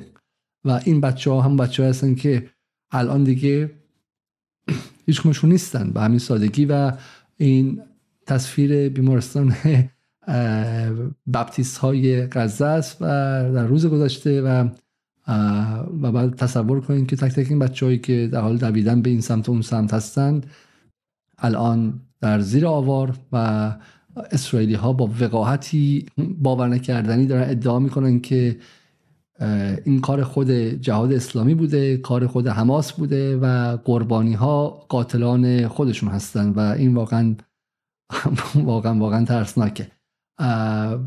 خب از این خبر که بگذاریم مصر بودی این توییتی که از ایتامار بنگویر اومدش اینو اگه بر ما توضیح بدین که چه چیزی میگه و منظورش چی ممنون میشم. بنگویر یکی از دست راستی ترین و فاشیسترین وزرای کابینه جنگی رژیم اسرائیل و وزیر امنیت ملیشون به اصطلاح حساب میاد. ایشون در همون ساعتی که دقیقا با داشتن قصابی می‌کردن غیر نظامیان رو در این بیمارستان توییت کرده در این مورد که گفته که مادامی که حماس گروگان هایی رو که تو دستش هستن رو این اسرا رو آزاد نکنه تنها چیزی که وارد غزه خواهد شد صدها تن مواد منفجره هستش که از طریق نیروی هوایی ما در واقع وارد غزه خواهد شد و نه حتی یک اونس کمک های بشر دوستانه وارد غزه نمیشه. و این در حالیه که از زمانی که خود حماس اعلام کرده که توافق داره با اینکه بخواد اسرا رو آزاد بکنه و در مقابل آب و غذا و دارو وارد غزه بشه این رژیم واقع قصاب و جنایتکار با چندین مرتبه گذرگاه رفح رو بمباران کرده. همین امشب هم مجددا بمباران کرده گذرگاه رفح همین الان در شرایطی که وضعیت این بیمارستان اینطوری غرب غزه رو مجددا بمباران کرده.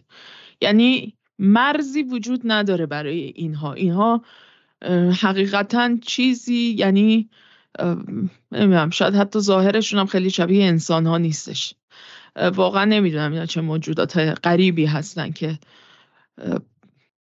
خب بذارین حالا ما از این موضوع عبور کنیم بریم سراغ آی خراسانی. آی خراسانی نگاه شما چی به قضیه؟ الان الان فکر کنم صدام بیاد.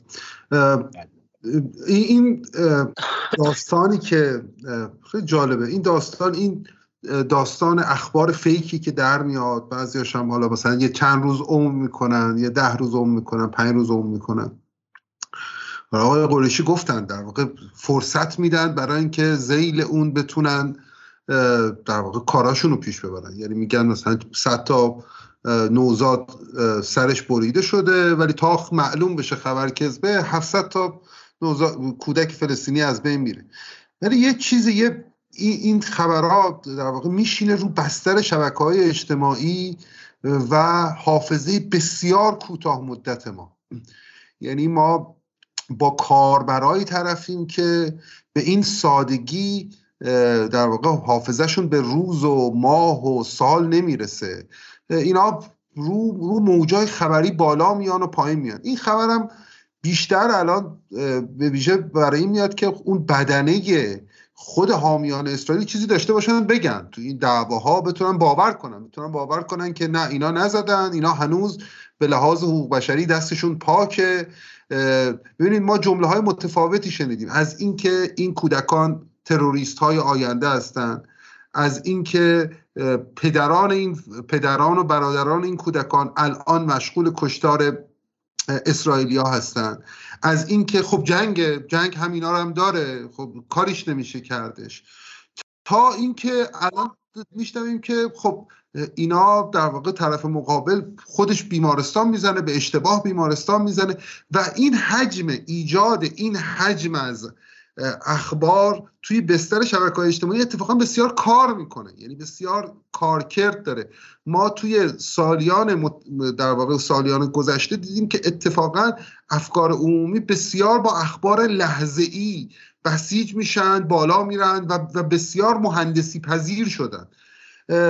این این در واقع من فکر می‌کنم مثلا خود ما محصولات رسانه‌ای خود محور مقاومت هم می‌بینیم می‌بینیم اتفاقا به این آگاهه. یعنی اتفاقا به این آگاهه که مدام باید تو خبرها باشه مدام باید محصولاتی تولید کنه که این مسئله رو بهش بپردازه. اما در مقابل ایران به عنوان جایی که در واقع باید در واقع باید بتونه با افکار عمومی مواجه بشه از این جهت خیلی فلجه. یعنی ما توی این مد... توی این ده یازده روز ندیدیم در واقع خلاقیت یا ابتکار ابتکار رسانه ای رو از ایران ندیدیم. خب؟ جز در واقع باز بازسازی و چی میگن؟ اقتدا به الگوهای کهنه قدیمی خودشون ما نه تو تلویزیون چیز کار خیلی خاصی دیدیم نه کلیپی دیدیم از از داخل ایران وایرال شده باشه. یعنی تقریبا جبهه رسانه‌ای داخل ایران توی فعل انفعالات مصرف کننده بودش مصرف کننده مطلق بودش. ما نه تنها افکار عمومی کشورهای دیگه مثلا کشورهای منطقه بلکه حتی افکار عمومی خودمون رو هم نتونستیم از این جهت حتی تقضیه کنیم با این با این بسترهای جدید با این شیوه های جدید.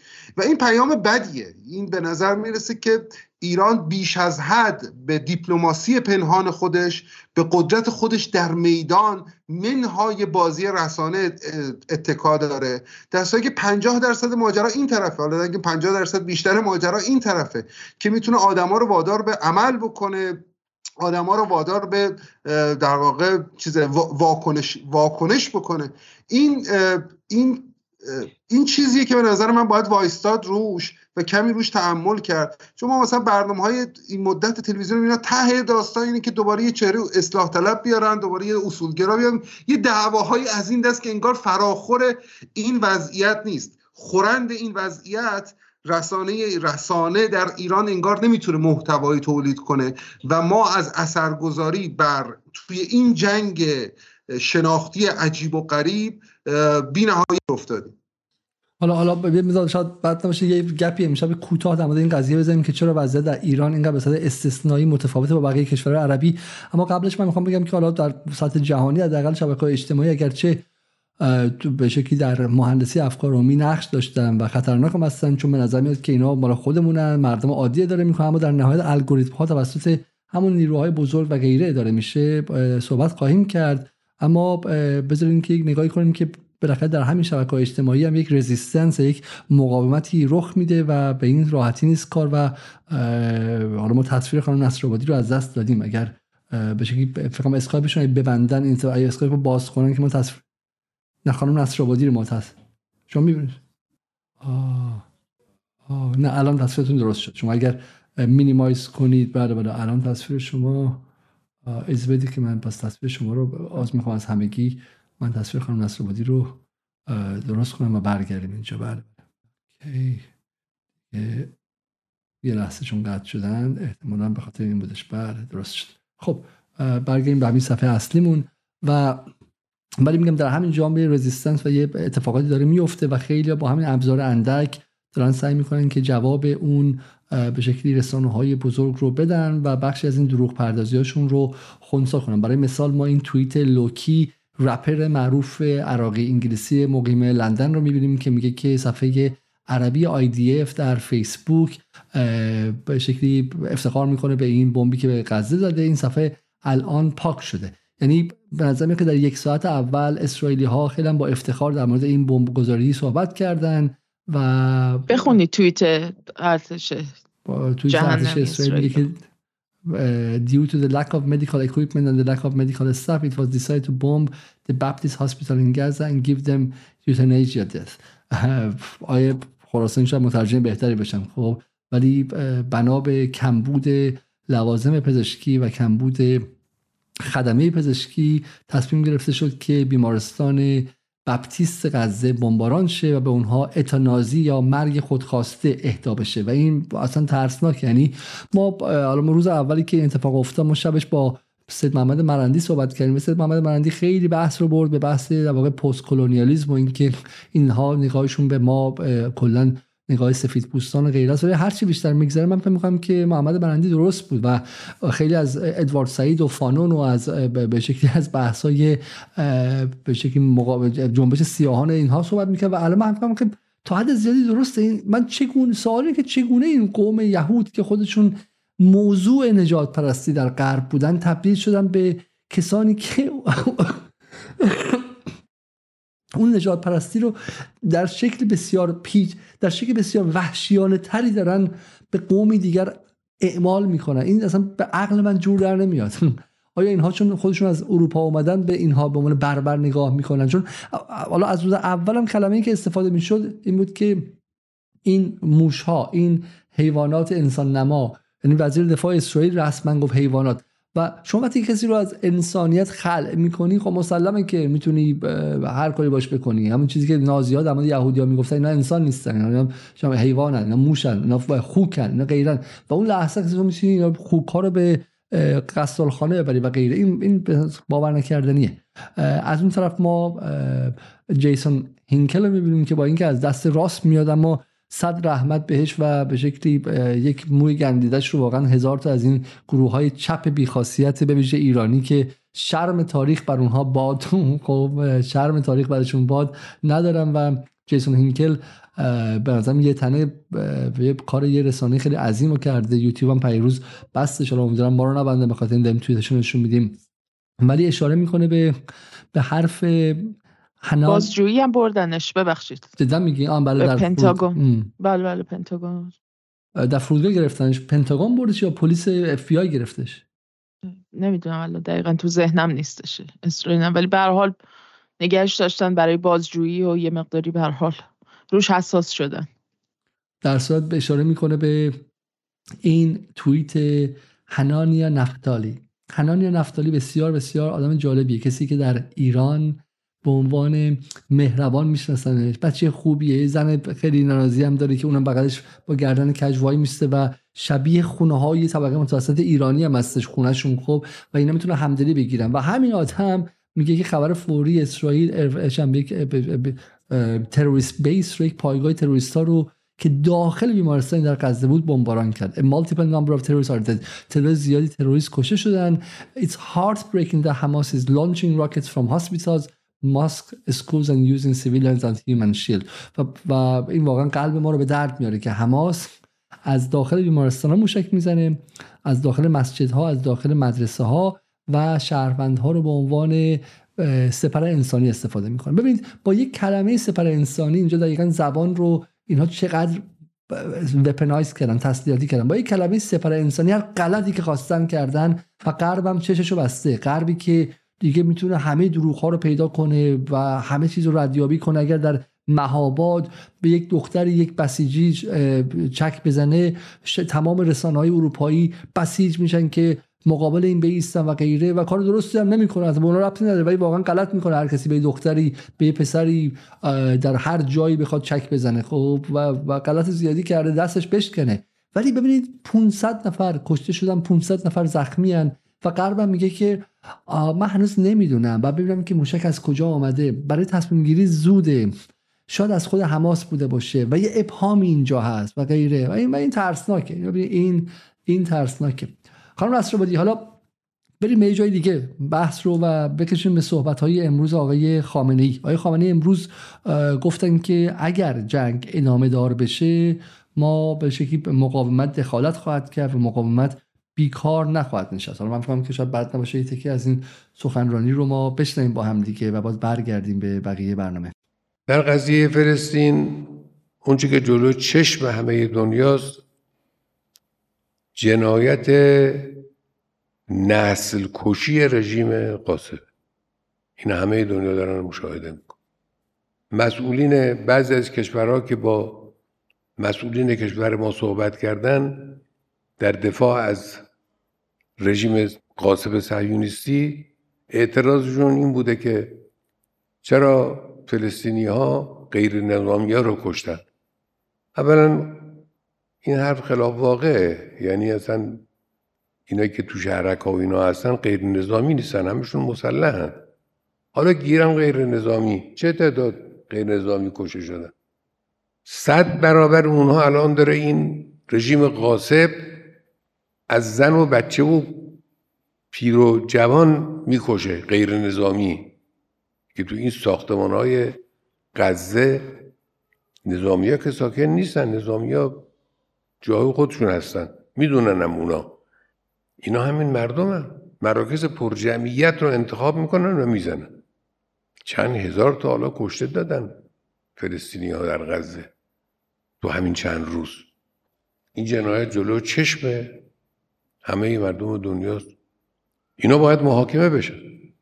دولت غاصب رژیم صهیونیستی امروز قطعا باید محاکمه بشه.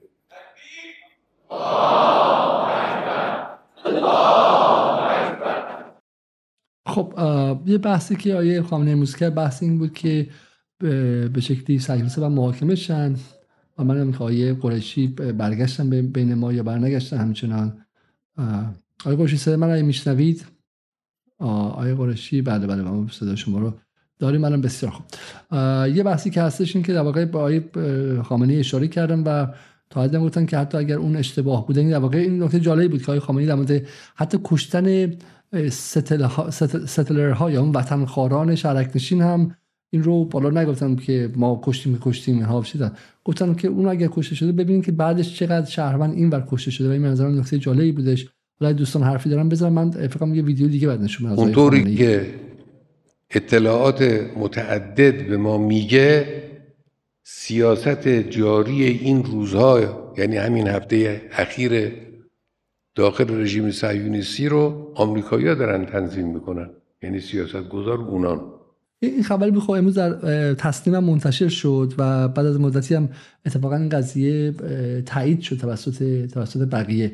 و نمی‌دونم حالا شما خبر تصمیم رو خبر تصمیم رو دیدید یا نه اما گفته میشه که به خاطر اینکه ارتش اسرائیل زیر فشار خیلی خیلی سنگینیه به شکلی کارهاشون رو بخشی از کارها رو واقعا واگذار کردن به نیروهای آمریکایی و دو تا خبر مهم رو تصمیم داشته. خبرش این که حدودا 72 تا از ماهواره های تجاری 27 تا از ماهواره های تصویر برداری روی غزه متمرکز شدن که بخششون متعلق به فرانسه و و آمریکا هستن. بخشی از اینها ماهواره های تجاری هستن که آمریکا با سه تا ماهواره بزرگ و 19 ماهواره کوچک تجاری به من 22 ماهواره از روز 16 مهر پای میدون گذاشته و به طور میانگین روزانه حداقل یک بار از تمام نوار غزه و اطرافش تصویر برداری کرده. اگرچه رژیم صهیونیستی داره ماهواره تجاری با قدرت تفکیک مکانی 30 سانتی متر و حتی ماهواره جاسوسی در اختیار داره اما قطعا به دلیل سرعت تحولات به تصاویر ماهواره تجاری آمریکا و اروپا هم نیاز داره در اینجا و فرانسوی ها هم پنج ماهواره تجاری روی باریکه غزه متمرکز کردن و روزانه میانگین یک تا دو بار تمام باریکه غزه و اطرافش رو با استفاده از سنجنده های پیشرفته تصویر و پایش کردن. قدرت تفکیک مکانی ماهواره بین 30 سانت تا 1.5 متر که همگی قابلیت بسیار خوبی برای رصد تغییرات زمین و تحرکات به شمار می آید یه خبرش این بود. و خبر بعدی این که بخش از فرماندهی عملیات اسرائیل رو آمریکایی به عهده گرفتن و میگن که چند منبع مطلع در سرزمین اشغالی به تصمیم در غزه گفتن که با توجه به هم ریختگی ذهنی و روانی اکثر فرماندهان نظامی اسرائیلی برخی فرماندهان آمریکایی هدایت بعضی از بعضی عملیات های آنان را به عهده گرفتن و این منابع گفتن که فشار روانی شدید ناشی از عملیات طوفان الاقصا و خسارت بی سابقه که به اسرائیل وارد شد موجب شده که بسیار فرمانده اسرائیل قادر به تصمیم گیری نباشند. و از این رو بسیار از این عملیات توسط آمریکا و اسرائیل مشترکاً انجام میشه. حالا اشاره آقای خامنه‌ای به اونه. سیاست آمریکایی هست. آمریکایی ها مسئولیت خودشون رو مورد توجه قرار بدن. مسئولن. بمباران ها باید فورا قطع بشه. ملت های مسلمان عصبانی هن. جدا عصبانی. نشانه هاشو شما دارید می‌بینید اجتماعات گروه های مردم نه فقط در کشورهای اسلامی در کشورهای اروپایی در کشورهای غربی مردم اجتماعات می‌کنن مسلمان و غیر مسلمان کشورهای اسلامی هم که روشنه مردم عصبانی هم. اگر چنانچه این جنایت ادامه پیدا کنه مسلمان ها بیتاب میشن نیروهای مقاومت بیتاب میشن. کسی جلو اینا رو دیگه نمی‌تونه بگیره. اینه بدانن توقع نکنن. از کسانی که نگذارید اون گروه فرون کارو بکنه. کسی نمی‌تونه جلو اینا رو بگیره وقتی بیتاب شدن. یه واقعیتی است که وجود داره. البته هر کارم بکنه رژیم صهیونیستی جبران شکست مفتزهانه ای که تو این قضیه خورد رو نخواهد توانست بکنه خب اینم به شکل بخش سخنرانی آقای خامنه ای بودش که به چند نکته اشاره می‌کرده که اینکه بخاطر عملیات در واقع عملیات های مقاومت اتفاق خواهد افتاد. حالا سوالی که مطرح میشه از خانم نصرآبادی من می‌پرسم اینه که خب با توجه به این الان احتمالا فشار زیاد خواهد بود روی محور مقاومت و الان همین الان می‌بینیم در فضای فارسی هم شروع شده که الان شما چه محور مقاومتی هستین؟ این همه تا به حال ادعا کردین که ما پاسخ میدیم. شب آقای امیر عبداللهیان گفتش که ما پاسخ میدیم و اینها. خب کجاست؟ اگه می‌خوایم پاسخ بدین الان وقتشه دیگه. درسته؟ و این احتمالا دست محور مقاومتتون ببنده تا حد زیادی و مجبور شه که بلافاصله مثلا به عملیاتی انجام و غیره. شما چی فکر می‌کنید خانم مسعود نظر شما از این نظر از نظر اینکه بالاخره اتفاق سهمگینی بوده و بعد از این دو سه روز صحبت های آقای عبداللهیان و آقای خامنه ای الان باید چیکار کنه محور مقاومت؟ الان باید بره به سمت انتقام گیری این قضیه و پاسخ دادن بلافاصله. اگر این اتفاق افتاده خب اسرائیل پیش بینی نکردن که این به افزایش تنش منجر میشه. در این حمله بیمارستان در پس تهدیدات امیر عبداللهیانه در پس صحبت های آقای خامنه ای. نگاه شما چی؟ فکر می‌کنم حقیقتا اون عملیات یا اون حمله زمینی که ارتش اسرائیل مد نظر داشته و در موردش خیلی هم تبلیغ کرده. علا رقم این که حال به نظر میاد که شرایط خود ارتششون یعنی خود اون نیروی زمینی چندان آماده برای چنین عملیات مهیبی نیست و از طرفی حتی در سطح مقامات نظامی و امنیتی اسرائیل هم در وضعیتی هستن که به دلیل اختلافات بسیار شدیدی که توشون وجود داره و فضای قطبی که در دستگاه حاکمه تلاویف وجود داره الان شرایط به گونه که اساسا نمی‌تونن حتی بخشی از نیروهای به شکلی پایین دستی خودشون رو یعنی فرمانده ها نمی‌تونن نیروهای زیر دست خودشون رو مجاب بکنن یا بهشون این روحیه رو بدن که در واقع این اتفاق بخواد بیفته و انجام بشه. ولی این چیزیه که به حال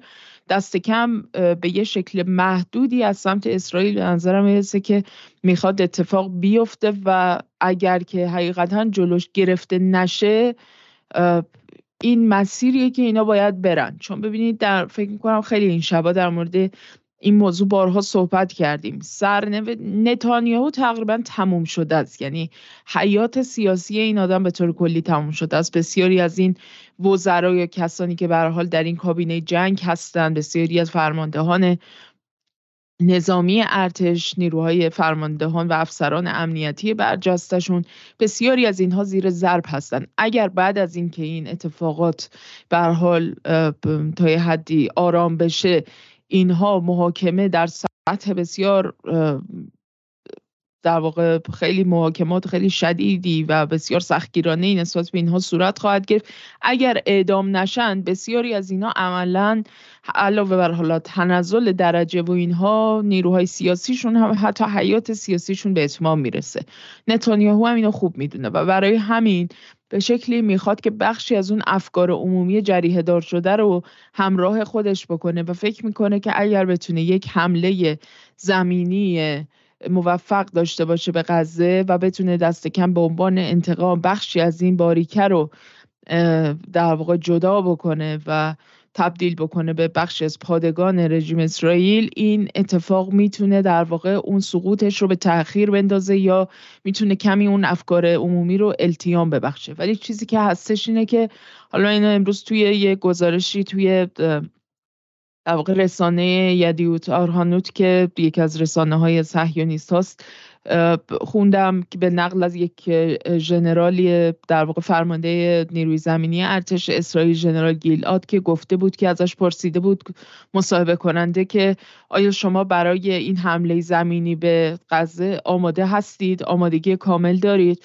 گفته بود 99 درصد آماده هستیم. یک درصد هنوز داریم در واقع یک سری نقاطی هست که به حال نیاز داریم که یه بخشی از نیروهامون رو همچنان تیمار بکنیم به اصطلاح و اینها احتیاج دارن برای اینکه در واقع اون آمادگی رو بخوان کسب بکنن. ولی زمان زیادی لازم نداره و به زودی ما با یک توان حداکثری و صد درصدی این اقدام رو خواهیم کرد و ازش پرسیده بودن در مورد اینکه چرا چنین وضعیتی حاکم شده بر احوال نیروهای ارتش و اون گفته بود که من خودم فرماندهی یک عملیاتی رو در همون منطقه بعری یکی از همون شهرک نشین هایی که در واقع نیروهای مقاومت از غزه به سمتش رفته بودن و عملیات انجام داده بودن.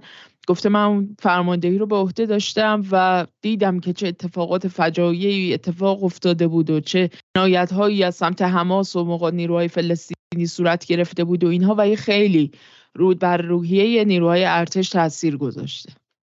حالا بگذاریم از اینکه واقعا حقیقتا این هیولاها چطوری خودشون رو اساسا قیاس با انسان می‌کنن که مثلا بتونن انقدر جریه دار بشن. ولی که به هر حال همین بین خطوط مجموعه این صحبت رو که آدم می‌خونه بس جالبه که به نظر می‌رسه که در واقع اینها اون آمادگی رو ندارن و از این نظر که احتمالا ایالات متحده گفته که می‌خواد حدود دو هزار نیرو در واقع بیاره به درون این منطقه به سرزمین های اشغالی و اینکه ممکنه بخش از فرماندهان نظامی ایالات متحده الان به نوعی مشغول ردخ و فتخ امور نظامیان باشند ارتش اسرائیل باشن. به حال این چیز خیلی دور از ذهنی نیست و به نظر می‌رسه که کاملا منطقی باشه این وضعیت. حالا من باید نکته بگم که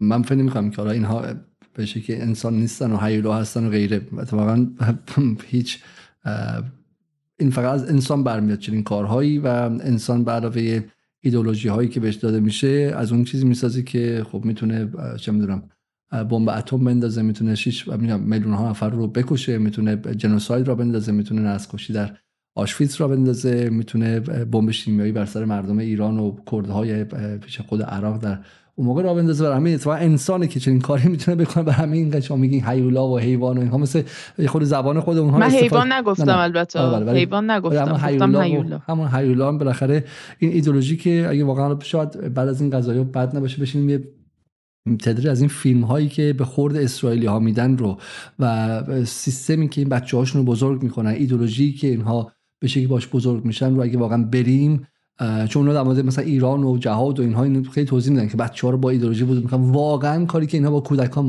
نوجوانان و بچه هاشون می‌کنن و بعد خود آی دی اف می‌کنن عجیب غریبه. اون مغز ها رو پر از چنان ایدولوژی می‌کنن که براشون حقانیت هست. این کشت و کشتار براشون حقانیت. همونطور که ارتش آمریکا وقتی می‌کشه فکر می‌کنه که حق داره داره یه سری به شکلی حیوان می‌کشه و غیره و نظر من این نکته است. حالا من یه بحث با خراسانی دارم ولی بعدش یه تیکه از ایران اینترنشنال ببینیم. اینا که دیگه نه اسرائیلی هن نه چیزی هم با همین ایدولوژی های ما و درون فرهنگ حافظ و سعدی بزرگ شدن. ببینیم که اینها چرا اینجوری شدن و این سطح از سبایت از کجا آوردن. در رابطه با بمباران آنچه که در بیمارستان ساعتی پیش اتفاق افتاد باید این را بگویم فرداد که گیم چنج اتفاق نخواهد افتاد. یعنی اینکه در سابقه داره که در یکی از جنگ های اسرائیل من به خوبی به یاد دارم که پس از اینکه توپخانه ارتش اسرائیل یک محل اقامت پناهندگان را بمباران کرد به گفته خود ارتش اسرائیل اشتباهن و در اون اونجا 100 نفر از شهروندان کشته شدن. ایالات متحده و اروپا بر اسرائیل فشار آوردند و جنگ در آن موقع به خاطر همین موضوع پایان یافت و آتش بس اعلام شد. اما در اینجا و پس از کشتاری که در جنوب اسرائیل روز شنبه اتفاق افتاد به نظر نمیاد که هیچ گونه عملیاتی بتونه جلوی ورود سربازان اسرائیلی را به داخل غزه بگیره. باید بدونیم که این مقدار بمبارانی که ارتش اسرائیل در زمانی بسیار کوتاه بر غزه کرده بدون شک نتیجه هایی هم داشته و فشار مردمان بر سازمان حماس را بسیار افزایش داده. خب من این تصاویرم بستم و تصاویر خودمون رو هم انداختم. روش امیدوارم که برای ویدیو مشکلی فقط به وجود نیاد چون میگم ما با همه محدودیت های مختلف داریم در اینجا کار می‌کنیم بسیار خوب.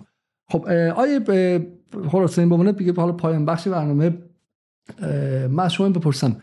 گفته میشه که چرا مثلا ایرانی ها در مورد این قضیه نگاهشون متفاوت با همه کشورهای عربی دیگه و در حالی که همه کشورهای عربی الان در خیابان هستن و غیره؟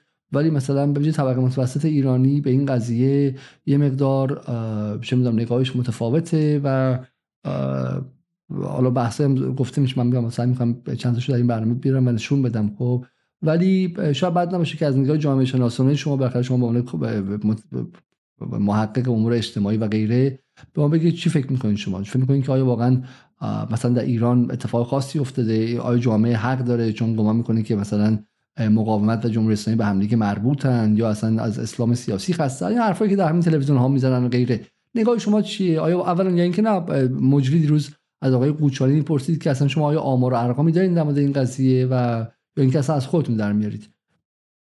بالاخره این فرض وجود داره که یعنی به طور محسوسی حالا ما عدد و رقمی نداریم. ولی به طور محسوس اونقدری که از شبکه های اجتماعی و فضاهای عمومی میشه رسد کرد نسبت به دفعات قبل در واقع طبقه متوسط ایرانی حالا شاید هم این تعبیر شاید هم خیلی درست نباشه ولی به حال قطعا عدد و رقم دقیقی نداریم. ولی انقدری که از شبکه های اجتماعی می‌تونیم استنباط کنیم اونها تو این قضیه دست کم سکوت کردن.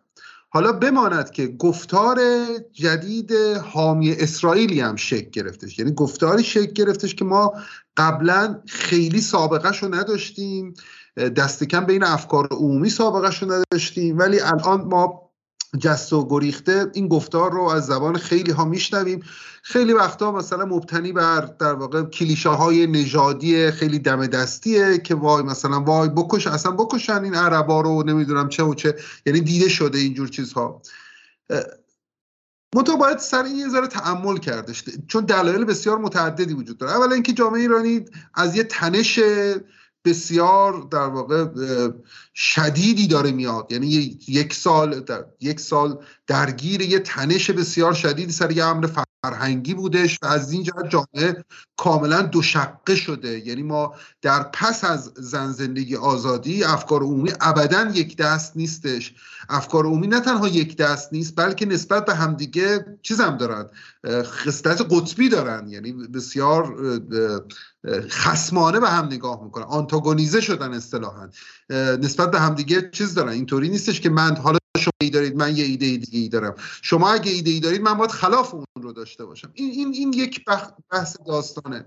یه بحث دیگه داستان اینه که توی سی چهل سال گذشته جمهوری اسلامی به تدریج خودش رو تنها مسئول امر فلسطین جا زده. خب؟ یعنی گفته که در واقع حالا این در واقع حمایت از فلسطینی که از دل انقلاب اومد رو به عنوان تنها متولی فلسطین خودش رو جا زده. و این به تدریج به عنوان امر داخل گیوم کاملا حکومتی تلقی شده. و هر جایی که خب اسم فلسطین میاد اشاره به فلسطین میشه چون توی این چهل سال این اتفاق افتاده خب این تداعی ایجاد میشه که خب دارید راجع به امر حکومتی حرف می‌زنید. دارید دارید حرفای جمهوری اسلامی رو می‌زنید. این یه خط دیگه داستانه. و خط سوم داستان به نظر من که خیلی هم مهمه. اونم اینه که به رغم اعتراضات جامعه ایرانی در دفعات مختلف توی سالهای گوناگون در مقاطع مختلف و به دلایل مختلف به دلیل بنزین به دلیل معیشت به دلیل هجاب به نظر می‌رسه که جامعه عمیقا خشمگین و غیر سیاسیه و این نشونه خوبی نیستش. اونم از این جهت که ما جامعه سیاسی همیشه می‌تونه یه در واقع یه تحلیلی از امر کلی تحلیل این که چی به نفعشه چی به نفعش نیست داره. ولی توجه چیزی نیستش که آدم همیشه به همه چیز توجه کنه. شما باید توی اجتماعات سیاسی که بهتون میگن ای ببین به حقوق بشر باید توجه کنی. ای ببین باید به فلسطین توجه کنی. ای باید تو به این توجه کنی. به بقیه چیزا نباید توجه کنی. ما اساسا معمولا به یکی دو تا چیز بیشتر در واقع توی عالم سیاست می‌تونیم توجه توجه کنیم. بنا به اینکه چه تو چه گروه سیاسی هستیم. اگه اگه مثلا چه بدونم یه ذره چپ باشید شما باید به عدالت اجتماعی حساس باشید. چون فکر می‌کنید این قوام بخش جامعه است. یه ذره این ورتر باشید باید به آزادی فردی بیشتر حساس باشید. در نتیجه اینجوری نیستش که شهروندا در آن واحد به همه چیز بتونن توجه کنن. و این بسیار مهمه که در واقع در نتیجه از بین رفتن اجتماعات سیاسی در نتیجه از غیر سیاسی شدن طبقه متوسط به تنها چیزی که توجه می‌کنه شما حرفتون در واقع حرف جوادی یگانه است. آیه جوادی یگانه که از به نزدیکان دولت قبل و شهرداری قبلی بودم دقیقا به حرف شما رو می‌زنه. با اشاره به تجمع خیلی بزرگی که در بغداد اتفاق افتاده میگه حسرت تجمع امروز بغداد رو می‌خورید. از سکوت مشاهیر درباره فاجعه غزه در ایران متعجبید. آزادی داخلی و خارجی ندارد. نمی شود اظهار نظر متفاوت درباره سیاست داخلی پر... سیاست داخلی پرهزینه باشد و تجمع به هزار بهانه ممکن نباشد و انتظار داشت درباره فاجعه جهانی همه نظر بدهند. این سکوت ترسناکتر هم خواهد شد. نه یه تفاوتی داره. تفاوت اینه که من فکر می‌کنم اون, اون مشاهیر هم عمیقا غیر سیاسی هستند خب؟ یعنی ما با مشاهیر یا سلبریتی ها یا با آدم معروف های اول انقلاب طرف نیستیم که اینا عمیقا سیاسی باشن و تصوری نسبت به جهان داشته باشن و نسبت به چیزی سوگیری داشته باشن. ما با, با مشاهیری مواجه هستیم که عمیقا غیر سیاسی هستن و امروز امروز با در واقع به این طرف میرن فردا به اون طرف میرن. این این بحث این بحث بحث مهمیه. یعنی ما یه, فرضی گرفتیم. فرض گرفتیم که خب سیاست رو از بین بردیم و این و مسئله فلسطین رو در اختیار گرفتیم. واسه همین این این فرق با اون توییت یه مقدار متفاوته. چیزایی یکی نیست شما چون مشاهیر معمولا میگن به چه چیزی توجه کنید به چه چیزی توجه نکنید. ما قبلا توی بسیاری از ادبیات سیاسی این بودش که حزب این کارو می‌کنه. حزب بهت میگه که به چه چیزی توجه کن به چه چیزی توجه نکن. الان مشاهیر نمی‌دونم رسانه های جمعی بهت میگن به چه چیز توجه کن به چه چیز توجه نکن. و این به شیوه کاملا غیر سیاسی داره اتفاق میفته من تصورم اتفاقا اتفاقا شما اگر بخواید نقض این توییت رو ببینید نقض این حرف رو ببینید به فعالینی مراجعه کنید که اینا سابق سابقه خیلیاشون سابقه ملی داشتن خیلیاشون سابقه چپ داشتن و تو جمهوری اسلامی کلی چیز از دست دادن کلی در واقع زندان کشیدن. ولی همچنان همچنان سر ماجرای فلسطین سرخط هستن. چون در واقع تصوری از امر کلی وجود داره. طرف سیاسیه. خب پام شما چی فکر می‌کنید؟ خیلی متوجه حرف خراسانی نشدم انقدر ما در این بحثای جدال انقدر به شکلی مشخصا سیاسی حرف می‌زنیم. من دیگه یادم رفته که حتی زبان روشن فکری چطوری باید دیکود کنم و خودم بفهمم. خب ولی شما چی فکر می‌کنید کار مسئول آیا مقصر اینه که جمهوری اسلامی آزادی نداده یا به قول آیه خراسانی همه چیز رو از آن خودش کرده؟ گفته فلسطین مال منه و مبارزه با فلسطین هم این دفاع از جمهوری اسلامی. و دیگه این وسط نداره دیگه. هر کی که با فلسطین می‌خواد باشه بعد با جمهوری اسلامی هم باشه. و از این نظر اونایی که با جمهوری اسلامی مخالفت دارن نقدی دارن میگن که برو خود تو فلسطینت رو ما با هم نمی‌خوایم. در واقع حرف اینه. خب یه بخشی در توتالایز کردن و تمامیت خواهانه کردن قضیه است. و دومیش هم این که آیه جواد یگانه گفته چون آزادی نمیدین که من در اعتراض به گرون شدن به شکلی گوشت و مرغ تظاهرات کنم بعد من توقع داریم برای فلسطین بیام میگم جانم فدای غزه منم نمیام تو خیابون. فرق داره با بغداد. نگاه شما چیه؟ چرا ایران که زمانی مردم درش به خاطر فلسطین در زمان شاه زندان می‌رفتن از جمله حداقل به شکلی خانواده شخصی خود من به خاطر فلسطین زندان می‌رفتن کار به جایی می‌رسه که در حالی که در کل منطقه و از شلوغ ایران بعد تلویزیون افق رو الان شایعه است که می‌خوان بخوننش تلویزیون آزادی فلسطین بعد فکر می‌خوان پنج کانال دیگه اضافه کنن. قضیهشون حل میشه. خب یعنی الان صدا سیما کم توی این 42 سال به شکلی سر فلسطین حرف زده. الان فکر می‌کنن که ما باید سه برابر این حرف بزنیم دیگه قضیه حل میشه. متوجه نمیشن که منطق مشکل داره. متوجه نمیشن که یک جای کار اشکال داره. بحث کمیت نیستش. شما نگاه چی خانم نصرآبادی؟ حالا خیلی زیاد در اطرافش در واقع فکر فکرمو منسجم نکردم و همجوری بداهه میگم. ولی خب من چون زیاد کلا با تحلیل های جامعه شناسان میانه ای ندارم. احتمالا یه مقدار قضیه رو بیشتر سیاسی می‌بینم. از این نظر که یعنی سیاسی و تاریخی. یکیش به نظرم خیلی برمیگرده به اساسا به سنت روشنفکری در ایران و معتقدم که این سنت روشنفکری غالبا یعنی بخش غالب این سنت روشنفکری شکلی یا گون به گونه ای در واقع اسلام ستیزی یا دین ستیزی رو در درون خودش داره. یکی از دلایل مهمش هم به نظر من مسئله به نوعی غیر بومی بودن اندیشه و وارداتی بودن بخش مهمی از مفاهیم در ایران که عمدتا حالا به مفاهیمی مثل با مفاهیمی مثل تجدد مدرنیته و اینکه به حال باید از سر تا به پا غربی شویم با تمام عناصر و علمان های اون. به حال بخش مهمی از اون هم با سنت نقد دین که حالا به یه شکل وقتی که از چارچوب روشنفکریش هم خارج میشه و دیگه از اون به اصطلاح ژارگون یا ادبیات و زبان روشنفکری میاد بیرون و در یک مثلا جنبش اجتماعی در یک موقعیت توده‌ای قرار می‌گیره و بین لایه ها و اخشار گوناگونی از مردم فراگیر میشه طبیعتا دیگه از اون ادبیات و به شکلی ژارگون یا زبان تخصصی هم فاصله می‌گیره و تبدیل میشه به یک یک چیزی یک یه چیز خیلی دم شکل دم دستی از اسلام ستیزی اسلام حراسی و بر حال ایران از معدود کشورهایی که سنت مثلا اپوزیسیونش در واقع مسلمانان سابق یا ex-Muslim داره مثلا در خارج از ایران از معدود کشور هاست و خب این عملا بعد از انقلاب و انقلاب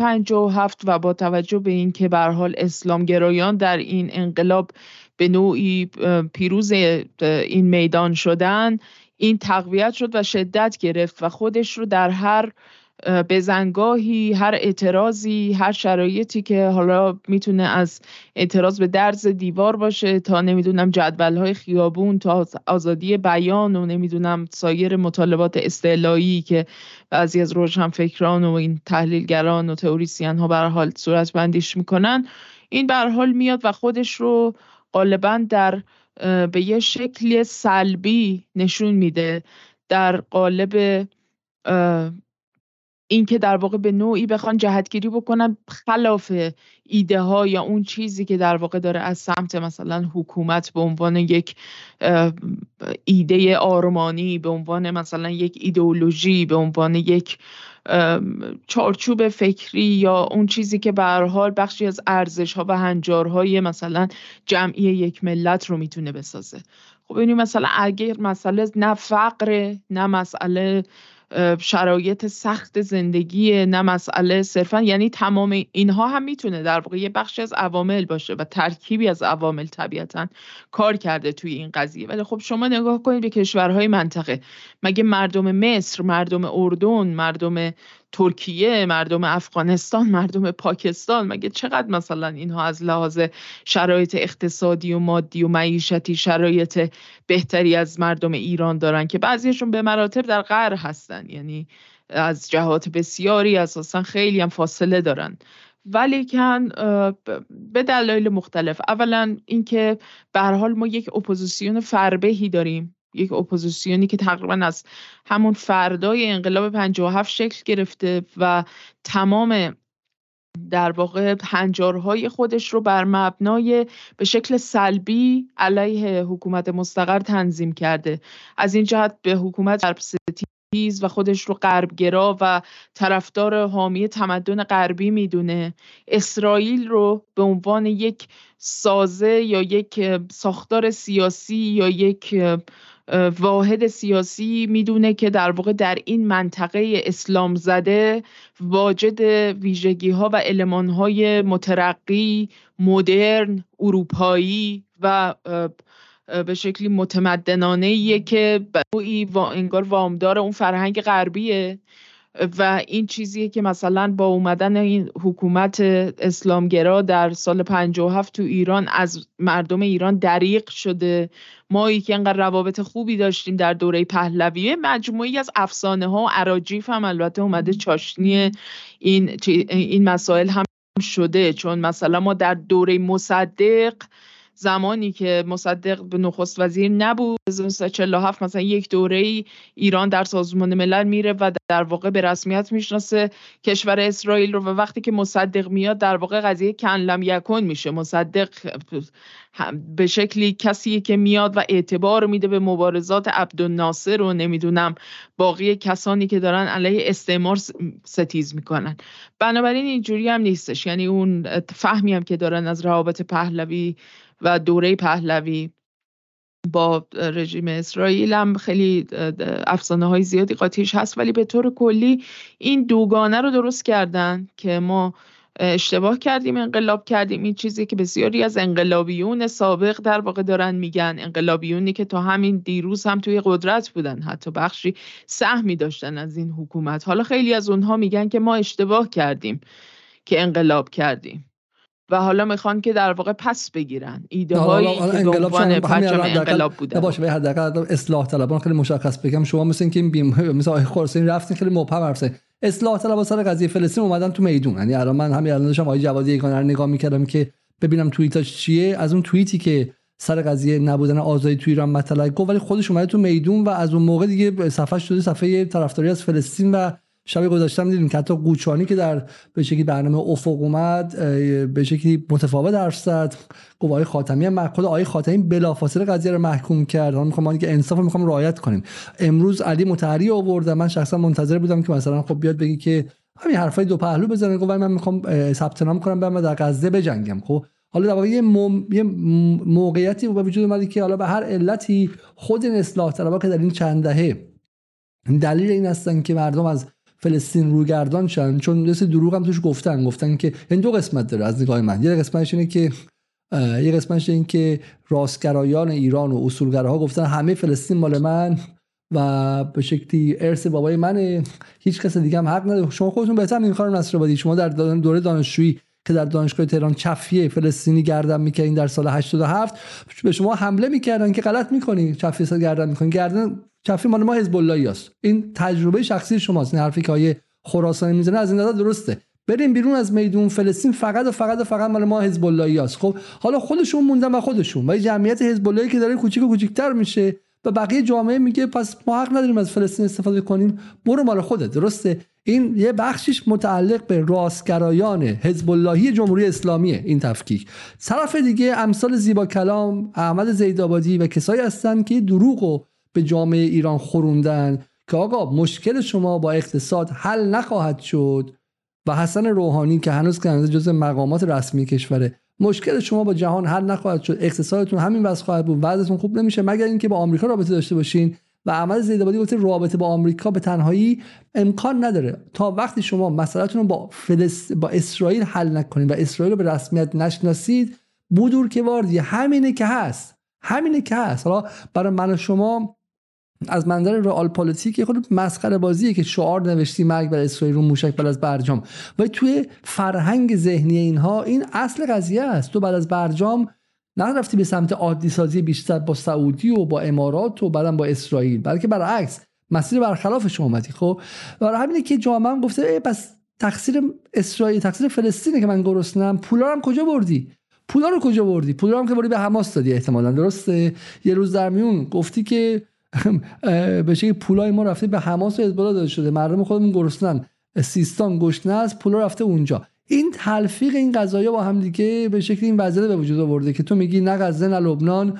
جانم فدای ایران. سوریه رو رها کن فکری به حال ما کن و بعدم توی 1401 میاد جانت فدای ایران رو میای تقدیم پروژه اسرائیلی می‌کنی که می‌خواد بیاد جانت رو تکه تکه کنه.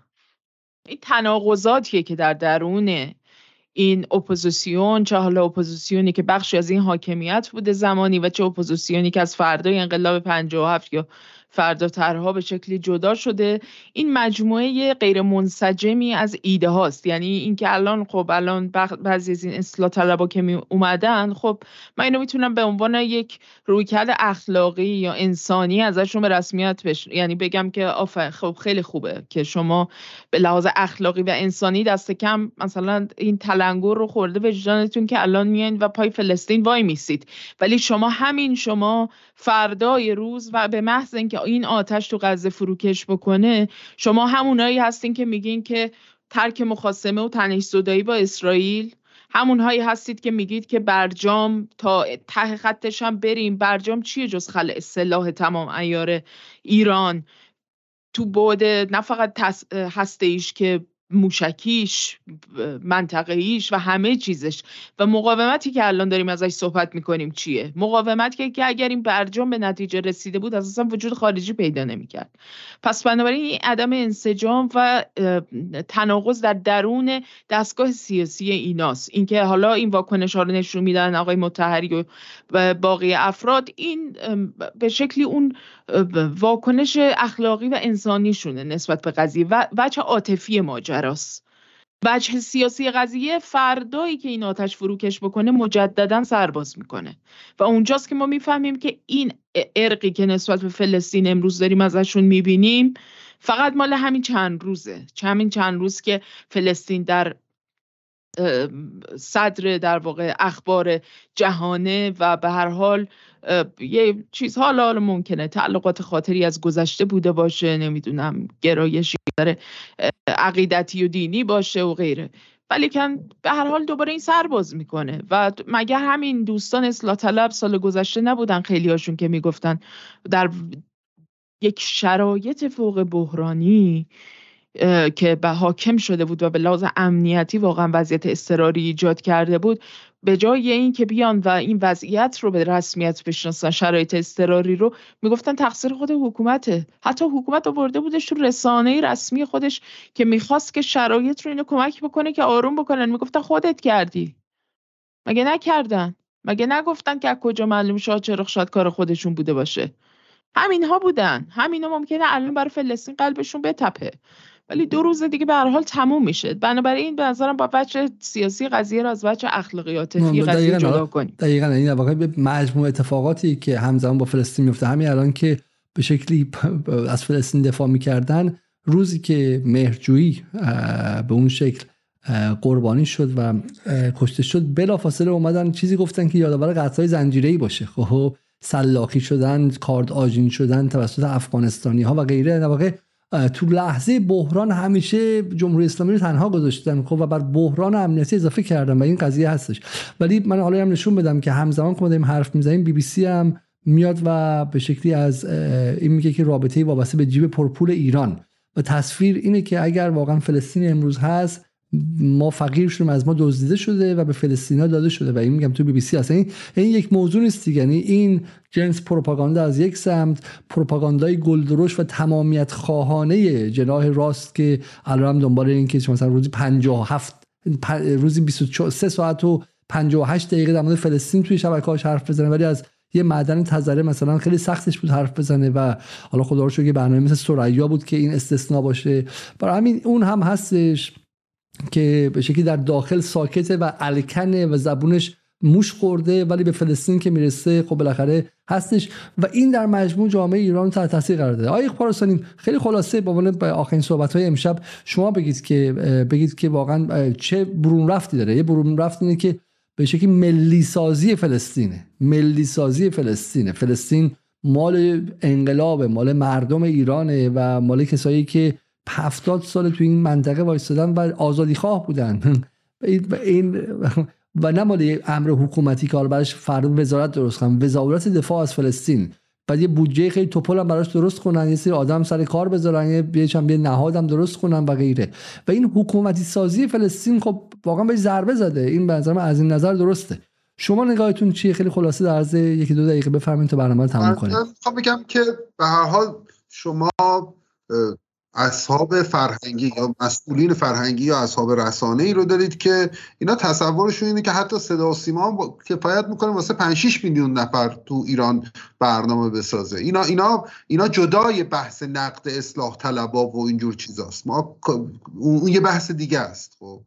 ولی سوای اون بحث بالاخره شما آدمایی دارید که همچی تصوری دارن. خب اینا مگه به این سادگی پا میدن مثلا به اینکه چه می‌دونم شما بتونید مفاهیم سیاسی رو ازشون بگیرید باز تعریف کنید. به نظرم کاری که کرد اتفاقا من فکر می‌کنم نه این طبقه متوسط یک دسته نه اصلاح طلبا کسایی که بالاخره رفتن به اصلاح طلبا رأی خیلی یک دستن.